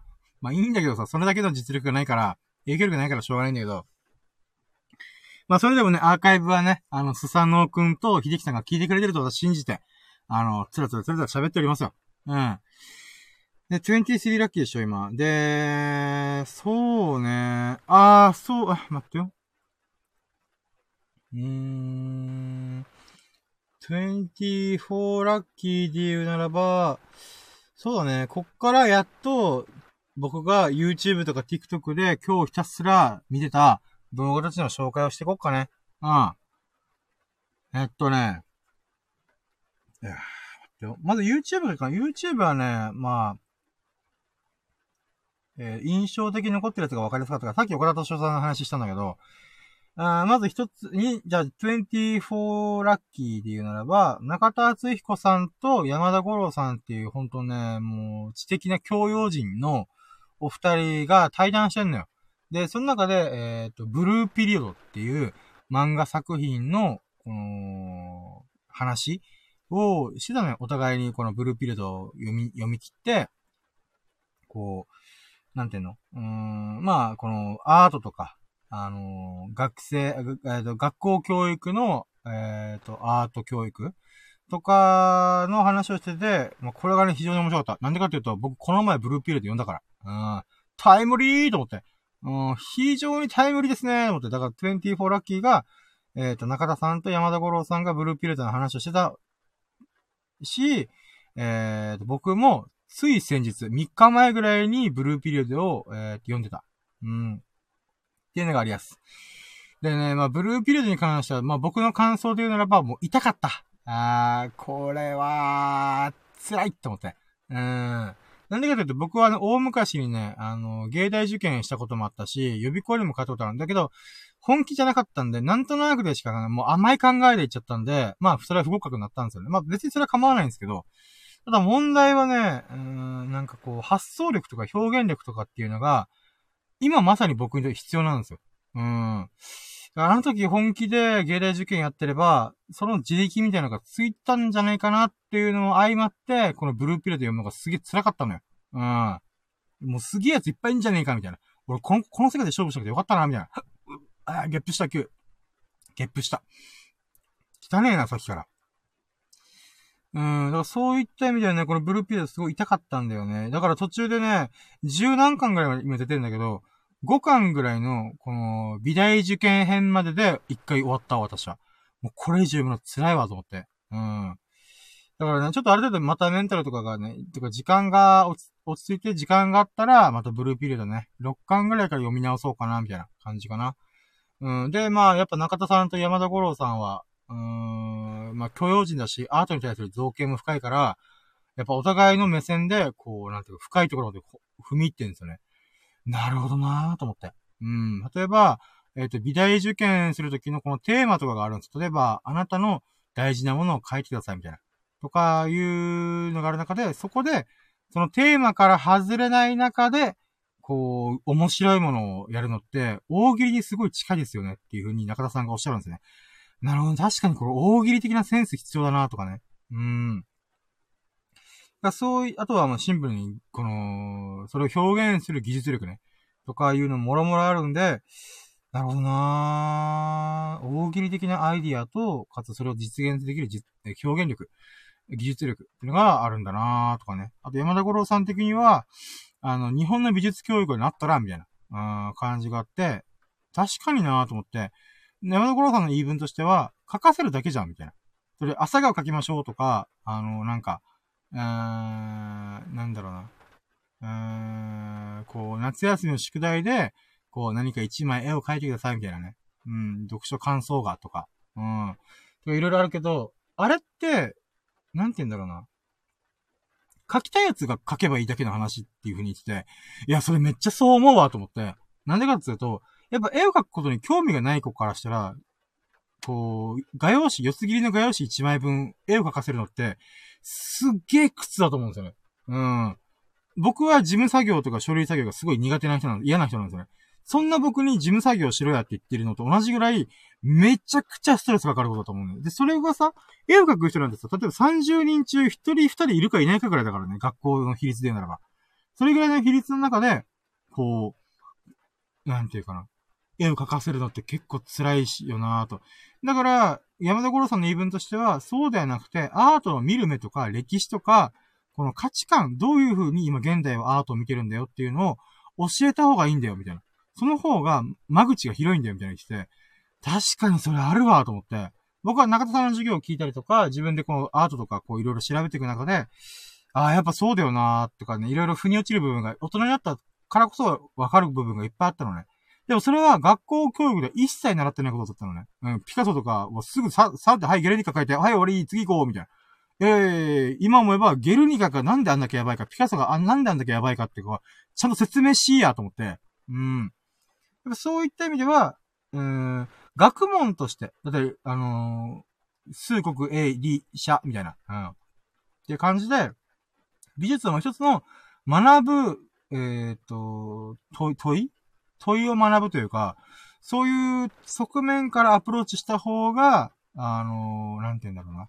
30人のがクラスだった時に、えっ、ー、と、一人二人のために絵を描く、描かないとか、っていうよりは、30人全員が、後々ね、この10年後、20年後、大人になった時に、あ、そう先生がああいう風にアートっていうのはあるんだよっていうのを、こう、やった知識が芽ば、芽ば、芽吹くかもしれないですよね。そう考えた時にやっぱり、うーん、なんか、目的もなく絵を描かせることで、なんか美術の授業しました、アートの授業しましたって言わせるのは、ちょっと違うかな、みたいな。うーん。まあ、体験させることは構わないんだけど、ひたすら書かせんじゃん。うん。それがあんまり良くないなと僕思うんで、うーん、確かになとかね。ほんとね、いろいろ教養に溢れる、なんか、話し合いを1時間ぐらいね、40分、50分ぐらいやってて、すげえなこの二人本当にいいと思って。うん。これが面白かった。24ラッキー。で、25ラッキーが今喋ってて思い出したのが、今日うんこ出た。やったね。まあ、今日はね、バナナスティック型のうんこじゃなかったけど、うん。私としてはうんこが出ることが非常に嬉しいんだよ。うん。なんか、今日昼間にやったラジオでも、いや、今日うんこ出るんだけど、あの、道端に犬のうんこがめっちゃならあの、出てた、みたいな、そう話したんで、なぜかね、ラッキーラジはね、やっぱ運を司ってるラジオだから、うん、うんこの話多いよ。うん。っていうとこれが25ラッキーかな。で、26ラッキーが、えー、っとね、動画見てて、これすげえ面白いと思ったのが、あの、僕、算数と数学のが最近面白くてね、まあ、ちょこちょこ合間で勉強してるんですよ。まあ、年末ぐらいにハマって、ああ、年末やることいっぱいあるからちょっと置いとこうと思って、えー、年明けてからやろうと思ったのがいろいろあったんですよね。数学、算数を学び直そうみたいな。うん。だから今算数数学アプリをやって、今小学校4年生のやつからやってるんですよ。分数とか掛け算とか割り算とかね。うん。四則演算からやって、普通に間違ってる、俺。うん。恥ずかしいよ小学校4年生の問題でさ、計算ミスですっていう出てくるの、はっずと思って。俺今30だけど、みたいな。子供いなくてよかったーってめっちゃ思ったもん。子供いたら俺、父ちゃんダサーみたいな。って絶対言われてたよなって思うぐらい、ま、間違った。まあ、でもね、間違うことは悪いことじゃないから。うん。これを反省して、反省っていうか、こう、次に活かせれば問題ないから。ああだから数学とか算数のがね、すごい面白いんだよと思って。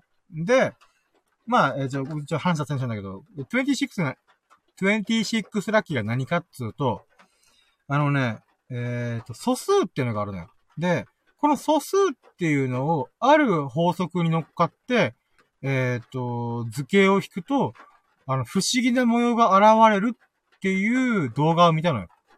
で、これが非常に面白かった。この素数が表す模様っていうのが、あっていうのが、なんていうのかな、新しい概念として僕の中インプットされたっていうのが、非常にラッキーだった。これが26ラッキー。うん。なんかね、えー、っと、なんだっけな。なんとかの螺旋っていうのがあって、この素数が、えー、素数がね、えー、っと、円を書くように、あまず、数字をね、1,2,3,4,5,6,7,8,9,10,11,12,13っていう風に、この螺旋状にまず数字を置いていくんですよ。で、その数字の中で素数のやつだけ残すんですよ。そしたら、1、え、待って、1と、あ、1、2、3か。素数って合ってる、合ってるか。1、2、3、5、7、9、えー、っと、11、13、17か13、17、19みたいな感じで、こう素数がばらけてくるじゃないですか。だけど、これをさっきの螺旋でか置いてるじゃないですか。で、この螺旋上に数字を分布させていく中で、素数だけを残すと、不思議な模様が現れるんですよ。で、それを、まあ YouTube の動画で見てたんですけど、コメント欄でもう、このコメント欄共用、共用レベル高っと思ったんですけど、これを俗に神の指紋っていうらしいんですよ。本当に指紋みたいな形してて、この素数の螺旋状に置いた、あ、違う違う、螺旋状に数字を置いてって、素数だけ残した時に現れるのが、まらす、なんか指紋っぽいような不思議な模様が現れるんですよ。これを神の指紋っていうのはすげえロマンあるなと思って、面白いと思ってて。で、まあ、ちょっと僕は算算数、小学校4年生の算数から勉強し直してるんで、なおさらね、面白いなと思って。で、これもう一個あって、この素数を、あのね、四角状にぐるぐるぐるぐる。なんていうかな、これ。えー、っと、だって、えー、マス目状に、この、この、なんていうかな。四角に渦ま、渦巻いていく。例えば、えー、っと、なんて言えばいいんだろうな、これ。これ、これラジオで説明しづらいんだけど。マス目状に、えっと、じゃあ、9、9、9マスじゃねえな。もっといっぱいマス目必要だわ。1を置きます。で、2は右隣。で、3は下。で、4はその3の左隣。っていう風に、こう、どんどんどんどん、えっ、と、マス目状に、四角いマス目状に、こう、ぐるぐる螺旋を書いていくんですよ。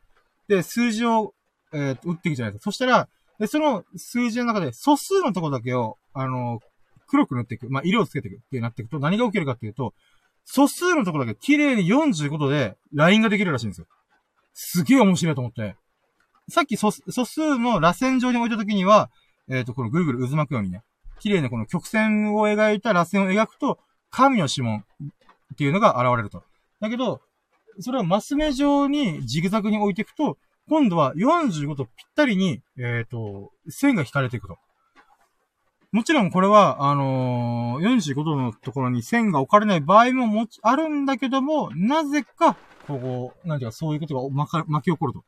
で、これね、すげえ興味深いのが、あのー、なんて言うんだろう、コメント欄でまた共有レベル高いからさ、もう僕はとんでも、なんか、なんかよくわかんないって思いながら見てんだけど、あのー、なんて言うんだろうな。これは、素数の規則性ではなくて、素数以外の規則性が、えー、表してんだよっていうふうにコメントが書かれてたんですよ。よくわかんないんですよ、僕も。うん。だけど、これ非常に興味深い問いかけだなと思ったのが、素数には規則性がないって言われてるんですよ、一応。本当にバラバラにやるから、だから暗号とかによく使われるんですよね。うん。それぐらい重要な、重要っていうか、ない、なんていうかな、一筋縄ではいかない数字の規則性ってことで、素数っていうのが、えっ、ー、と、暗号に使われてるぐらいのもんなんですよ。だけども、この図で表したときに、さっき言った通り、不思議な規則性が現れるんだったら、それは素数にも規則、規則性があるんじゃないかって僕は思うんですけど、なんかこう、頭のいい人からすると、それは素数の特性ではなくて、素数以外の、えっ、ー、と、偶数とかの、偶数っていうか、数字の規則性だよ、みたいな。えっ、ー、と、この数字の中から素数を抜いたらこういう模様が現れるだけの話だよって言うんだけど、え、待ってこれどういうこと？みたいな。私からすると、それってつまり素数の規則性なんじゃないのと思うんですよ。だって素数と素数以外の規則、あ、素数以外の数字があって、えっ、ー、と、素数には規則性がないけど、素数を抜いた数字には規則性があるんだよって言ってるのって、え、これイコールじゃないのみたいな。だって、素数に規則性がないんだったら、それ、素数以外の数字の規則性もないんだよ。だけど、素数には規則性、あ、素数以外の数字には規則性があるけど、えっ、ー、と、素数には規則性がないんだよっていうのって、え？どういうこと？みたいな。これ表裏一体じゃないの？みたいな。っていう風になんか不思議なこと言うなと思って。ここはもう本当多分あれなんじゃ、大学レベルの数学とかの人からしたら、うん、違うんだよな、みたいな。っていうことなのかな？みたいな。うん。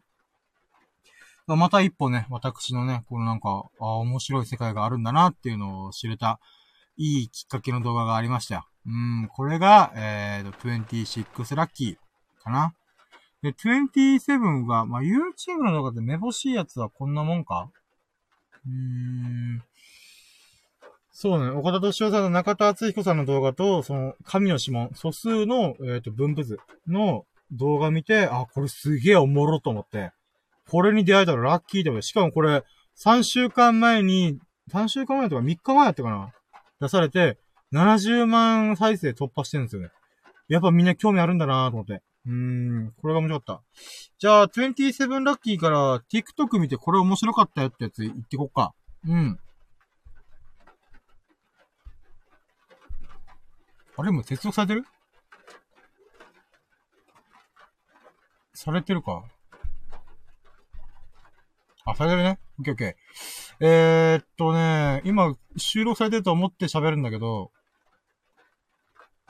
あー、これ、いや、ま、あー、この中で一番僕がピンときたのは、ほんとね、十何本、十何本、二十本ぐらいのものにいいねをしてんだよ、僕。で、その中で、あー、これ良かったなってものが、あのー、学校教育の、えー、確かヨーロッパと日本の違いっていう話があったんですよね。で、これ TikTok で見せて面白かったなと思う。まあ、これが27ラッキーか。えー、っと、権利と義務っていうのがありますよね。あの、えー、例えば、うーん、なんて言うんだろうな。権利と義務。あー、えー、っと、ん？ちょっと違うけ、あー、難しい。権利と義務、例えば難しい。頭悪い俺。えー、っと、権利で言うならば、じゃ例えば仕事で言うならば、えっ、と、義務としては何時間働きなさいよっていうのがあったときに、えー、あ、でもこれ報酬なのか。いや、給料のことって報酬っていうか権利かな。まあ、だからこれぐらいの金額をもらえる権利があるよってことにしとこっか。これちょっともっといいと、いいとやるかなと思って、権利と義務で分かんなくなっちゃったと思って。うん。まあ、とりあえず、この権利と義務があったときに、えっ、ー、と、義務としては、えっ、ー、と、何々をしなさい。つまり、給料を払うのだから、えっ、ー、と、上司の言うことを聞きなさい。この時間は、えっ、と、仕事に従事しなさいっていう義務があるわけじゃないですか。その代わり、あなたには、えっ、ー、と、お金をもらえ、いただく権利があります、みたいな感じで、まあ、権利と義務が発生するわけじゃないですか。で、ちょっと待って、ゲップがすごい。でね、この権利と義務の話で言うならば、日本の場合は義務をひたすら言うらしいんですよ。何々をしなければならないとか、何々しなさいみたいな。っていう風に義務をひたすら押し付けていく教育をすると。うん。もちろん権利の話もするんだけど、比率がやっぱり義務の方が多いと。ってなった時に、ヨーロッパの場合、何かっつうと、権利の方を重点的に言うらしいんですよ。あなたはここにいていい権利があります。とか、あなたは生きて、生きていい権利があります。みたいな感じで、権利を、えー、っと、ちゃんと伝えてから義務の話をするらしいんですよね。うん。で、このなんか話すげえ興味深いと思って、実際僕はね、ヨーロッパで教育受けたわけでも何でもないんで、わかんないんですけど、まあその人曰く、そういう、なんていうかな、うん、この比率の違いがあるんだと。権利を、を重点的に置くか、義務を重点的に置くか。って考えたときに、うーん、やっぱり権利の方って、なんて言うんだろうな。自我が芽生えやすいっていうのかな。自分とは、みたいなね。こう、自分はどう思ってるとか、自分の主張とかね、っていうのが育育まれやすいみたいな。で、義務の場合は、連帯的な部分が大きいと。集団生活を営む上での、こうなんていうかな、やらなければならないこと、みたいな。っていう風に義務。だから、どっちもメリットとデメリットあるんだけども、うーん、今日本で問題になってるのが、えっ、ー、と、組織全体、集団全体が、日本という国自体がもうオワコン化してんじゃねえの疑惑。っていうのが渦巻いてるわけじゃないですか。だからみんな今疲弊感とか疲労感とかがすごいと思うんですよね。だからこそ、こう、個人で生き抜くためにどうすればいいんだって考えたときに、やっぱり義務の教育をずっとやってる結果、うん、その、個人で、こう、ああだこうだ考えた責任を持って取り組んでいくっていうのが、どうしても弱いんじゃねえかみたいな。うん、っていうのを、なんかざっくりそんな感じで言って、はあ、これ面白いな。権利と義務か、と思って。うーん。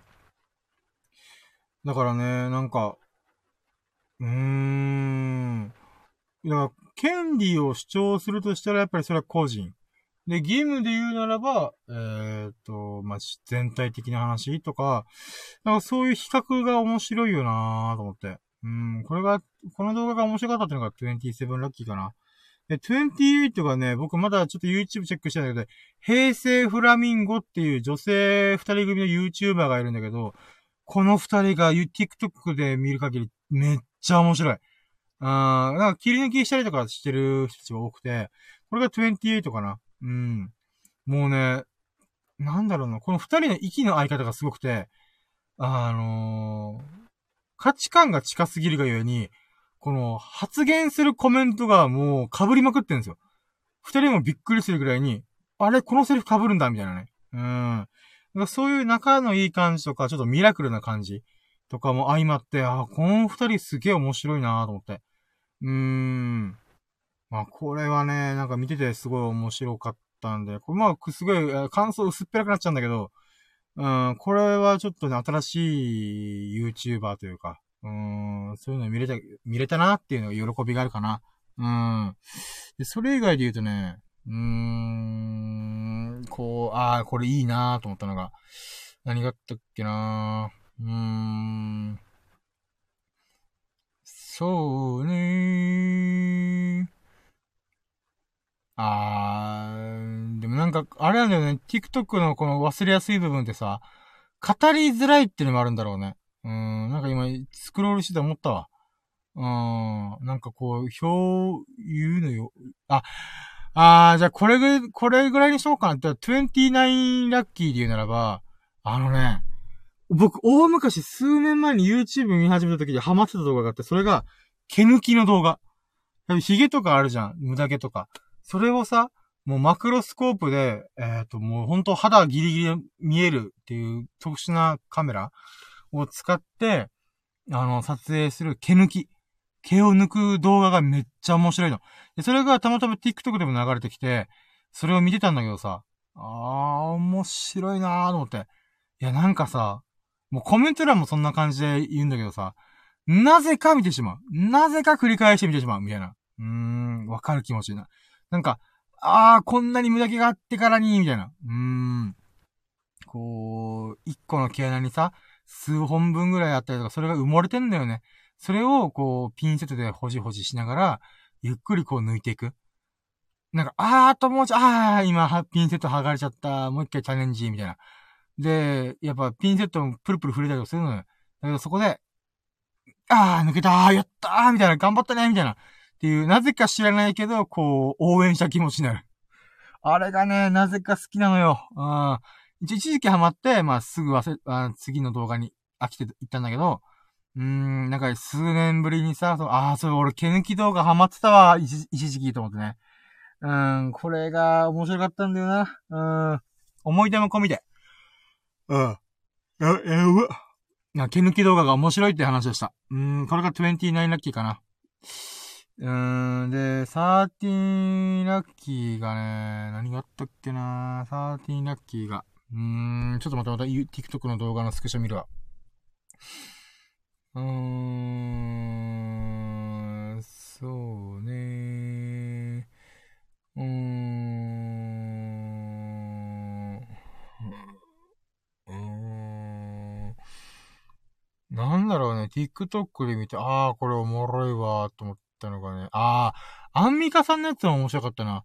アンミカさんっていう人、タレントさんが、あのー、この、滑らない話みたいな感じで、こう、飲んだ時の話みたいな感じで、松本人志さん、人志さんとか、千鳥さんとかと、こうやってるのがあるんですよね。で、これがまあ面白くて、その中で、このアンミカさんが、私、悪口が苦手なのみたいな。こう、まあちょっと一瞬、えっと思うけど、でもアンミカさんのキャラクター的には、あ、そうなんですねみたいな。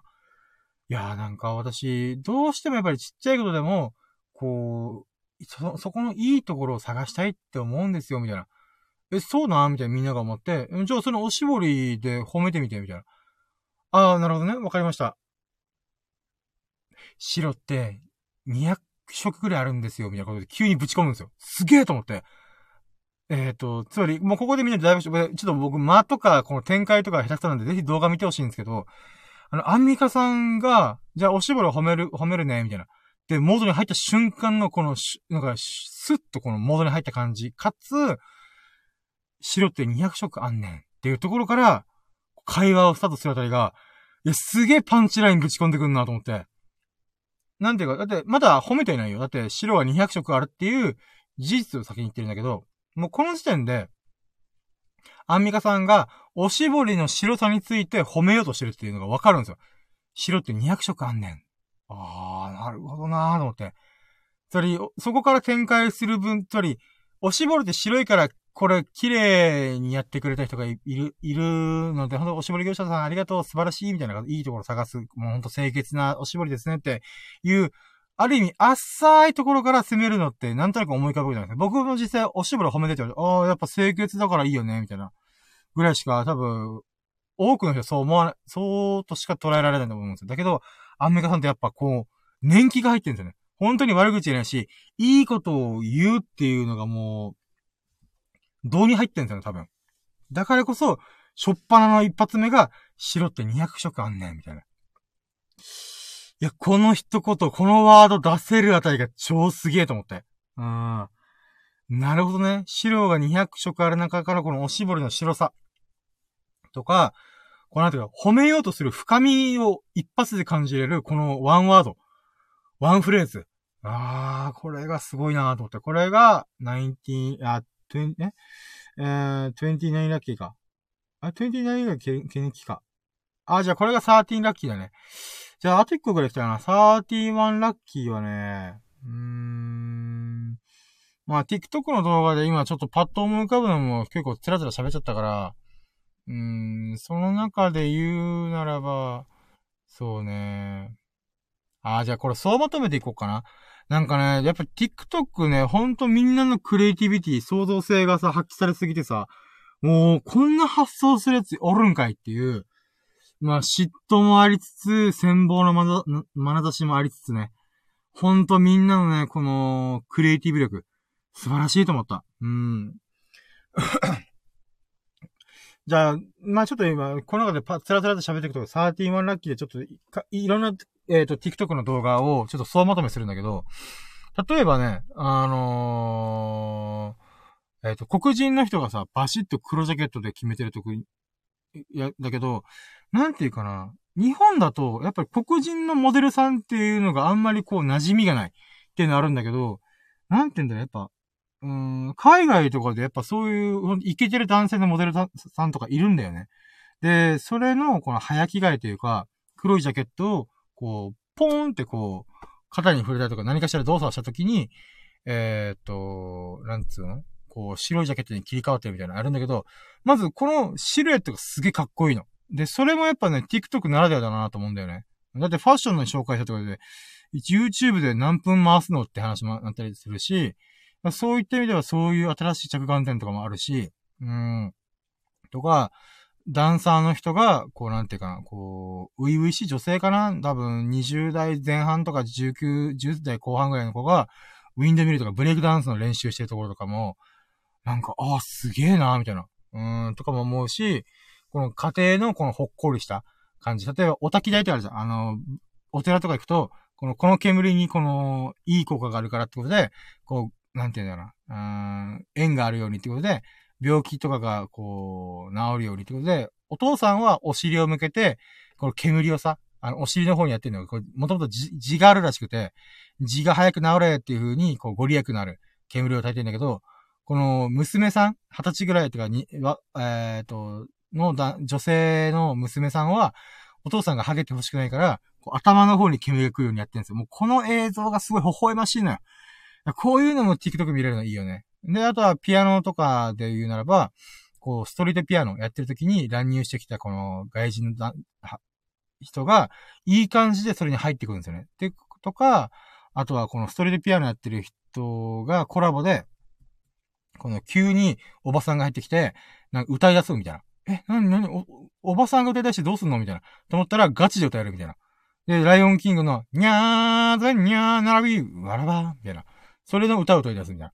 えー、みたいな。そしたら、実は劇団式の、そういう歌を歌う担当の人だったみたいな。ガチの人じゃんみたいな。とか、アメリカのこの農地とかでさ、トラクターを使って、ミニジェットコースターを使って子供たちを遊ばせるみたいな。で、実際自分たちで、この、なんこの、トラクターを、こう、グオングオンさせるために波を打てるようなレールとかも作ったりとかして、へえ、こういうのもあるんだ、とかね。うん。とか、このカップル系のやつで、この、店員さんとか呼び出す、この居酒屋とかでピンポーンって音あるじゃないですか。あれを使って、これを鳴ったら、彼氏が必ず来てくれるみたいな。うん、だから彼氏呼び出しボタンみたいな。それ家の中で多分同棲してるんでしょうね。それでポンとしたら、何々なんかあったの？みたいな。いや、ただ読んだだけみたいな。これ押したくなったんだみたいな。もうやめて、それみたいな。いや、やめへんで、これで、電池、で、交換、電池交換するために電池も買ってきたし、みたいな。ええー、みたいな。なんかそういう微笑ましいところとかね。うん。とか、あとはバイリンガルの人が、あの、日本語と英語喋れる人って、結構日本語と英語が混じり合うらしいんですよ。だから、な、な、ちょっと例えづらいんだけど、うーん。だから今日どこ行く？みたいな。where going, あ、where 行く？みたいな。ごめん、すげえ英語と日本語力が雑すぎるからちょっと私にはちょっと喋、れなかったけど、そういう風になんていうかな、この、単語と単語がぶつかり合うみたいな。うん、そういうのもあるっていうのを表現して面白いなと思って。あとやっぱね、このワンちゃんとかね、うん、そういうのが非常にいいよね。本当なんかやっぱ15秒だからこそ、こう瞬間瞬間の、なんて言うんだろう、ものが見れる。うーん。とかね、なんかそういうのを見て心が微笑ましくなっておりました、私。うん。ああ、まあ、こんなもんかな、サーティーマンラッキーもだいぶいったよね。うん。そういった意味でもね、まあ、いろんな動画がね、たまたま見れて本当にラッキーだったなと。面白いな。やっぱ、みんなすごいと思って。うーん。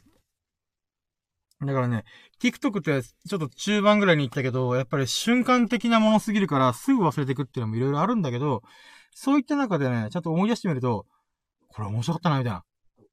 うん。そういうのがいっぱいあるから、なおさらね、うん。見といた方が、見といたというか思い出す、うーん、タイミング？思い出してみて、こう、過去の自分がいいねした動画とかを喋ってみると面白いっすよね。うん、今自分もね、こう、数ある TikTok の動画見てたけど、やっぱ瞬間的に面白いと思うけど、すぐ流しちゃうっていう、覚え、覚えてないっていうのがよくあるんで、そういった意味でも、うーん、動画を振り返ってみるっていうのもありなのかなと思いました。うーん。やっぱただ流し見してると、記憶に定着しないんで、なんでこの動画が面白かったかっていうのを、なんか振り返ってみても結構面白いっすよね。うーん。まあ、YouTube はさっき言ったように結構面白い動画っていうかこう、なんて言うんだろうな。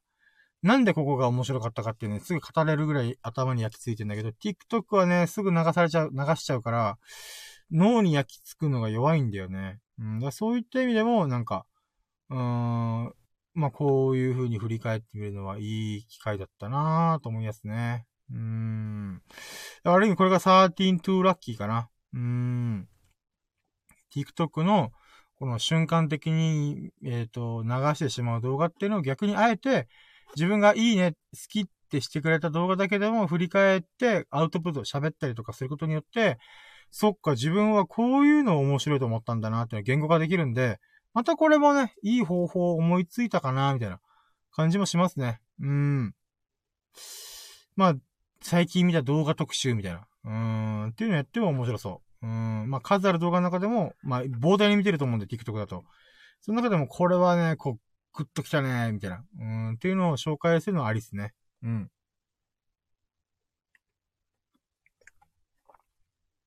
でね、えー、っと、今まあいろいろ喋って、うーん、とりあえず13 to ラッキーまで行ったから、じゃあ次の段階、3段階目。最終ラッキー指数行ってみようか。イェイさっき確か僕はね、初期ラッキー指数95%とか言ったんですけど、うーん、なんだろう、あんま名前やってねえなと思ったんだけど、ちゃんとね、TikTok の動画をね、振り返ってみたら、うーん、なんだろう。あ、そっか、俺はこれが面白いと思ったんだ、みたいな。うん、そういう振り返りもできたんで、なかなかね、ちゃんと思い出してみたら、自分の心震えたような、心感動するような、うーん、ものをちゃんと見てるんだなっっていうのをね、ちゃんと記憶に焼き付けたんで、うん、そういった意味も込めて、今日のラッキー指数はね、高くなるな。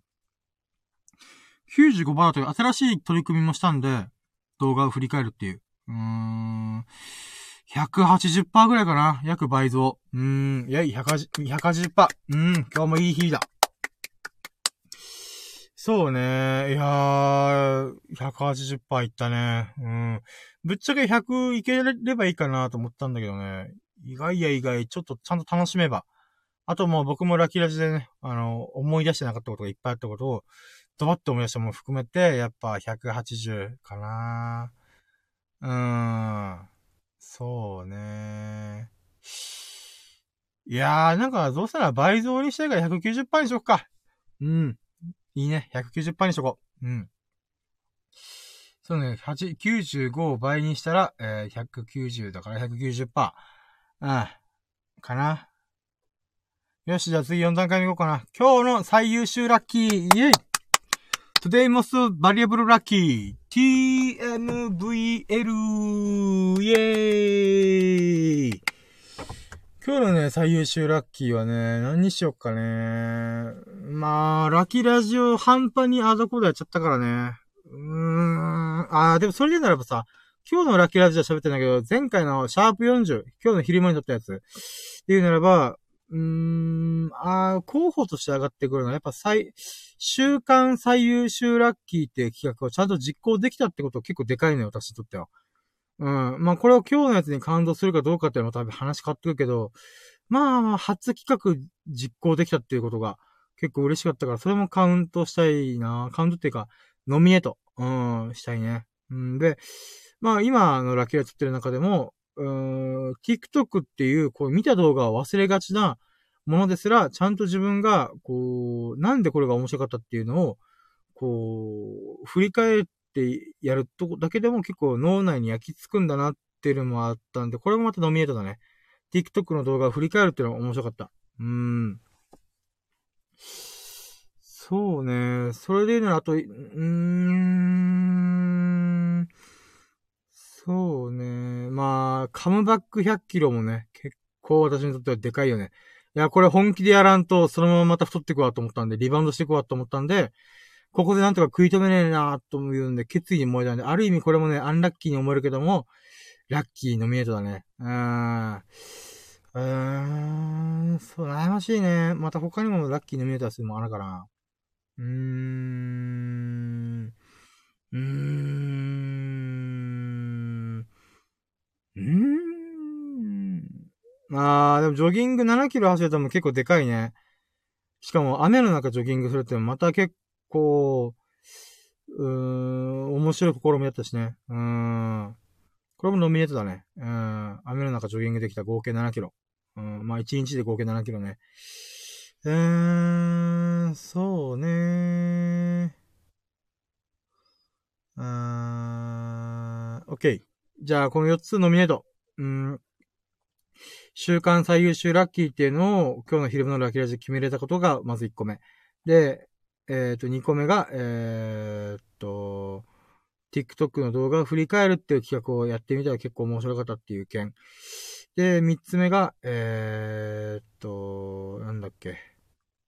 待ってよ。うんこの話、もう頭からうんこがこびりつく。うん、こだけに。うーん、なんだっけ。あと三つ目が、あ、また四つ目があれだよね。ジョギング、雨の中ジョギングできた。あ、そうか、三つ目が100キロ超えてた。うん、カンバック。グッバイ100キロからまさかの、えっ、ー、と、カンバック100キロ。うーん、っていうのがノミネートですね。合計4つ。うん。じゃあ、その中で、えっ、ー、と、私の中で最優秀ラッキーっていうのを決めて思うんで、うーん、今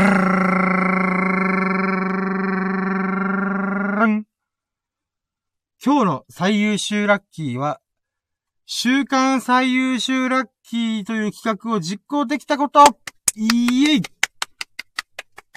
コングラチュレーションはい、ということでね。うん、まあ、もう、しょっぱなに一発目出たやつがもうの、ああ、これ、これだなと思っちゃったんだけど、やっぱね、こう、秀樹さんといろいろ相談する中で、えっ、ー、と、最優秀ラッキーっていうのを決めた方が面白いんじゃないみたいな、いうアイディアが出てきたんで、うん。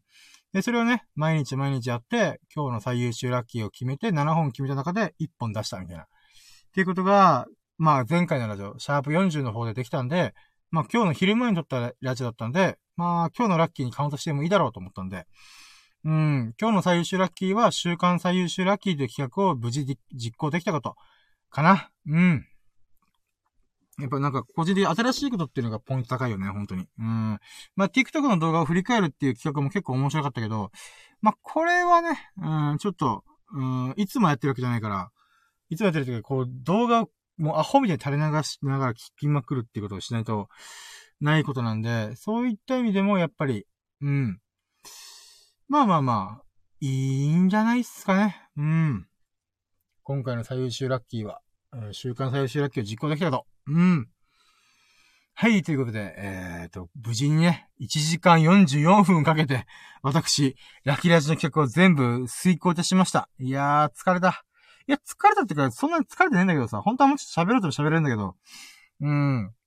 まあ、うん、まあ、喋るものは喋ったから、この後ね、なんかラッキートークとか、できるかな？なんかこう、せっかく聞いてくれた人にさ、うーん。ちょ、今気づいたんだけどさ、あの、あ1時間44分喋ってんじゃん。あの、21人の人が1回聞いて、21人の人がすぐ出てった。マジか。なんだこれ。ああ、まあでもそうかもね。1時間40分喋ってるアホってそういないからね。うん。まあアホって言ってたけど。だって僕は基本的には1時間とか平気で喋る人なんで、その中で、え、待って、深夜にさ、1時間40分喋ってるアホどこにおるんっていう風にみんなびっくりしたんだろうね。うん、僕もびっくりしてる。まさか僕もここまで喋、毎回毎回喋ってるとは思ってんかったから、うん、まあ、中でない薄っぺらいもんだけどさ、一人で1時間40分、45分か今。喋ってて、まあ、なかなかだよね。で、もっとなかなかすげえなと思うのが、スサノーくんっていう友人が、あの、僕のラジオを毎回フルで聞いて、合計今のところね、40時間ぐらい聞いてる。すごすぎるよね。マジでびっくりした。うん、ほんとありがとう、スサノーくん。いつもありがとう、本当に。うん。毎回ね、あの、聞き終わったやつね、いいねしてくれるんだよ。スサノーくんはね。いやほんとありがとう。いつもありがとう、本当に。スサノーくんがね、そういう風にリアクションしてくれるから私はいつでも、こう、聞くことができるんで。うーん。ほんとありがとう。そうね。うーん。まあ、21人の人にそっぽ向かれちったけど、それでも私は、スサノーくんがアーカイブを、この、1週間後なり、10日後なり、1ヶ月後なりで聞いてくれてるということを信じて、私はひたひたすら喋っておりますよ。うーん。ただ、惜しむべくなのはね、あの、スサノーくん、僕のラキラジ聞いて僕と会う気なくない？っていうのがちょっと心配かな 僕がさ、えっ、ー、と、最近あった出来事、このラキラジで全部喋ってるから、あの、この前ね、大晦日に会った時にさ、あの、僕のラジオ30時間分聞いてるよーって話だって、あ、そうなんだ。あ、よかった、ありがとう、みたいな。あ、でさ、この前さ、こんな話があってさ、あ、それラキラジ聞いてよ、みたいな。聞いてんのか、そうだよな、みたいな。うーん、っていうのがあるからね。いや、どうしたもんかね、これと思って。うん。なんか遠隔で会ってるけど、こっちは逆に、スサノーくんの、あれ知らんからね。今何が起きてるかとか。いやー。情報格差が起きてる今。僕の情報は垂れ流してるけど、スサノーくんの情報が一切入ってこないっていうね。うん、まあまあ、これは今度ね、会う時にぜひいろいろ聞かせてよ。何、最近何してるかとか。うん。だからね、なんか、うーん。スサノーくんは僕、ラキラジオ通して僕と毎日会ってるようなもんだけど、僕はスサノーくんとは毎日会えてないからね。うん。これもスサノーくんラキラジやるしかないんじゃん。ラキラジかラジオやるやるしかないんじゃん。うーん。まあちょっとそんなことはぼやきながらも。うーん。まあもう1時間47分喋ってるからな、今。うーん。ラッキーに関してもね、今ちょっとまだ研究中だからね、こう、いろいろ喋るも内容が固まってるんだよね。うーん。今、中野信子さんの運がいい人の正体みたいな本を読んでて、まあ、科学的なアプローチから、運がいい人はどういうことなんだろうみたいなのをやってる本があるんだよ。で、それをね、今読んでる真っ最中だから、それもまたね、あのー、勉強しきったら、ラッキートークのネタになるかなっていうのがいくつかあったんで、うん、それを喋っていこうかなと思います。まあもう1時間50分くらい喋ってっから、今日はこれでいいか。だって、えっ、ー、と、お昼の時点で1時間くらい喋ってるから、ね、合計僕今日で1、2時間40、50分か喋ってっからね。いやー、恐ろしいよね。24時間のうち私3時間をラジオに使うっていう。しかも誰も聞いてないっていう。そこに使う私のこの、うーん、良くも悪くもクレイジーな感じ。うーん、いいね。こういうところ私自分自身好きだよ。うん。どこの世界に2時間40分も1日使って喋って、誰も聞いてないのに、ただ私は喋りながら喋ってるってやついるかよって思うんで。えー、いやだって、毎日毎日1時間40分喋って、うラジオパーソナリティ並みじゃんっていうのもありますし、うん。なんとラジオパーソナリティにもゲストが来たりとか、スタッフがいたりとか、あのー、おはがきが来たりとか、いろいろやってると思うんですけど、僕、たった一人で1時間40分とか2時間喋ってる人からね。今日に関しては2時間40分喋ったけど、合計ね。うーん、どんだけ喋りたいんだよって思いますよね。ほんと、不思議な能力、私の。うーん。はぁ、はい。はい、ということで、えーと、最後までご清聴いただき、本当に本当にありがとうございました。えーと、チラッと入ってくれた21人の方もね、ラキラジとか深夜のジャンコンパスっていうのをね、こう、チラッと見てくれたと思うんで、ぜひともね、あのー、機会があれば、あのー、アーカイブでもいいんで、お聞きいただけますと幸いです。でね、これを全部聞いてくれた、笹野くんとか秀樹さん、えーと、その他のリスナーさん、本当に本当にいつもありがとうございます。面白いなとか、いいなと思ってくれましたら、いいねや、あ、いいねというか、ハートマークやフォローをぜひともよろしくお願いします。そしてね、皆様からコメントお待ちしてます。皆様の最近のラッキーを、ぜひ私に、あのー、お聞かせくださいませ。お待ちしております。えー、教えて、教えてくださいませ。授けてくださいませ。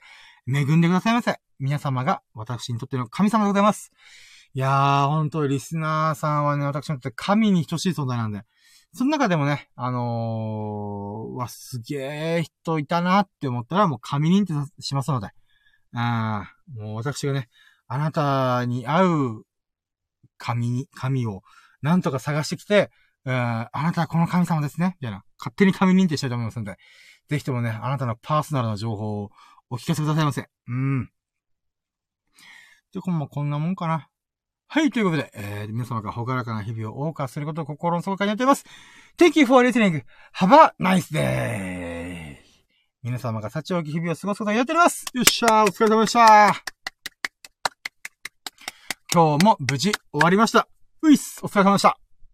えー、っと、ちょっと待ってよ。これで終わりか。OK。終了。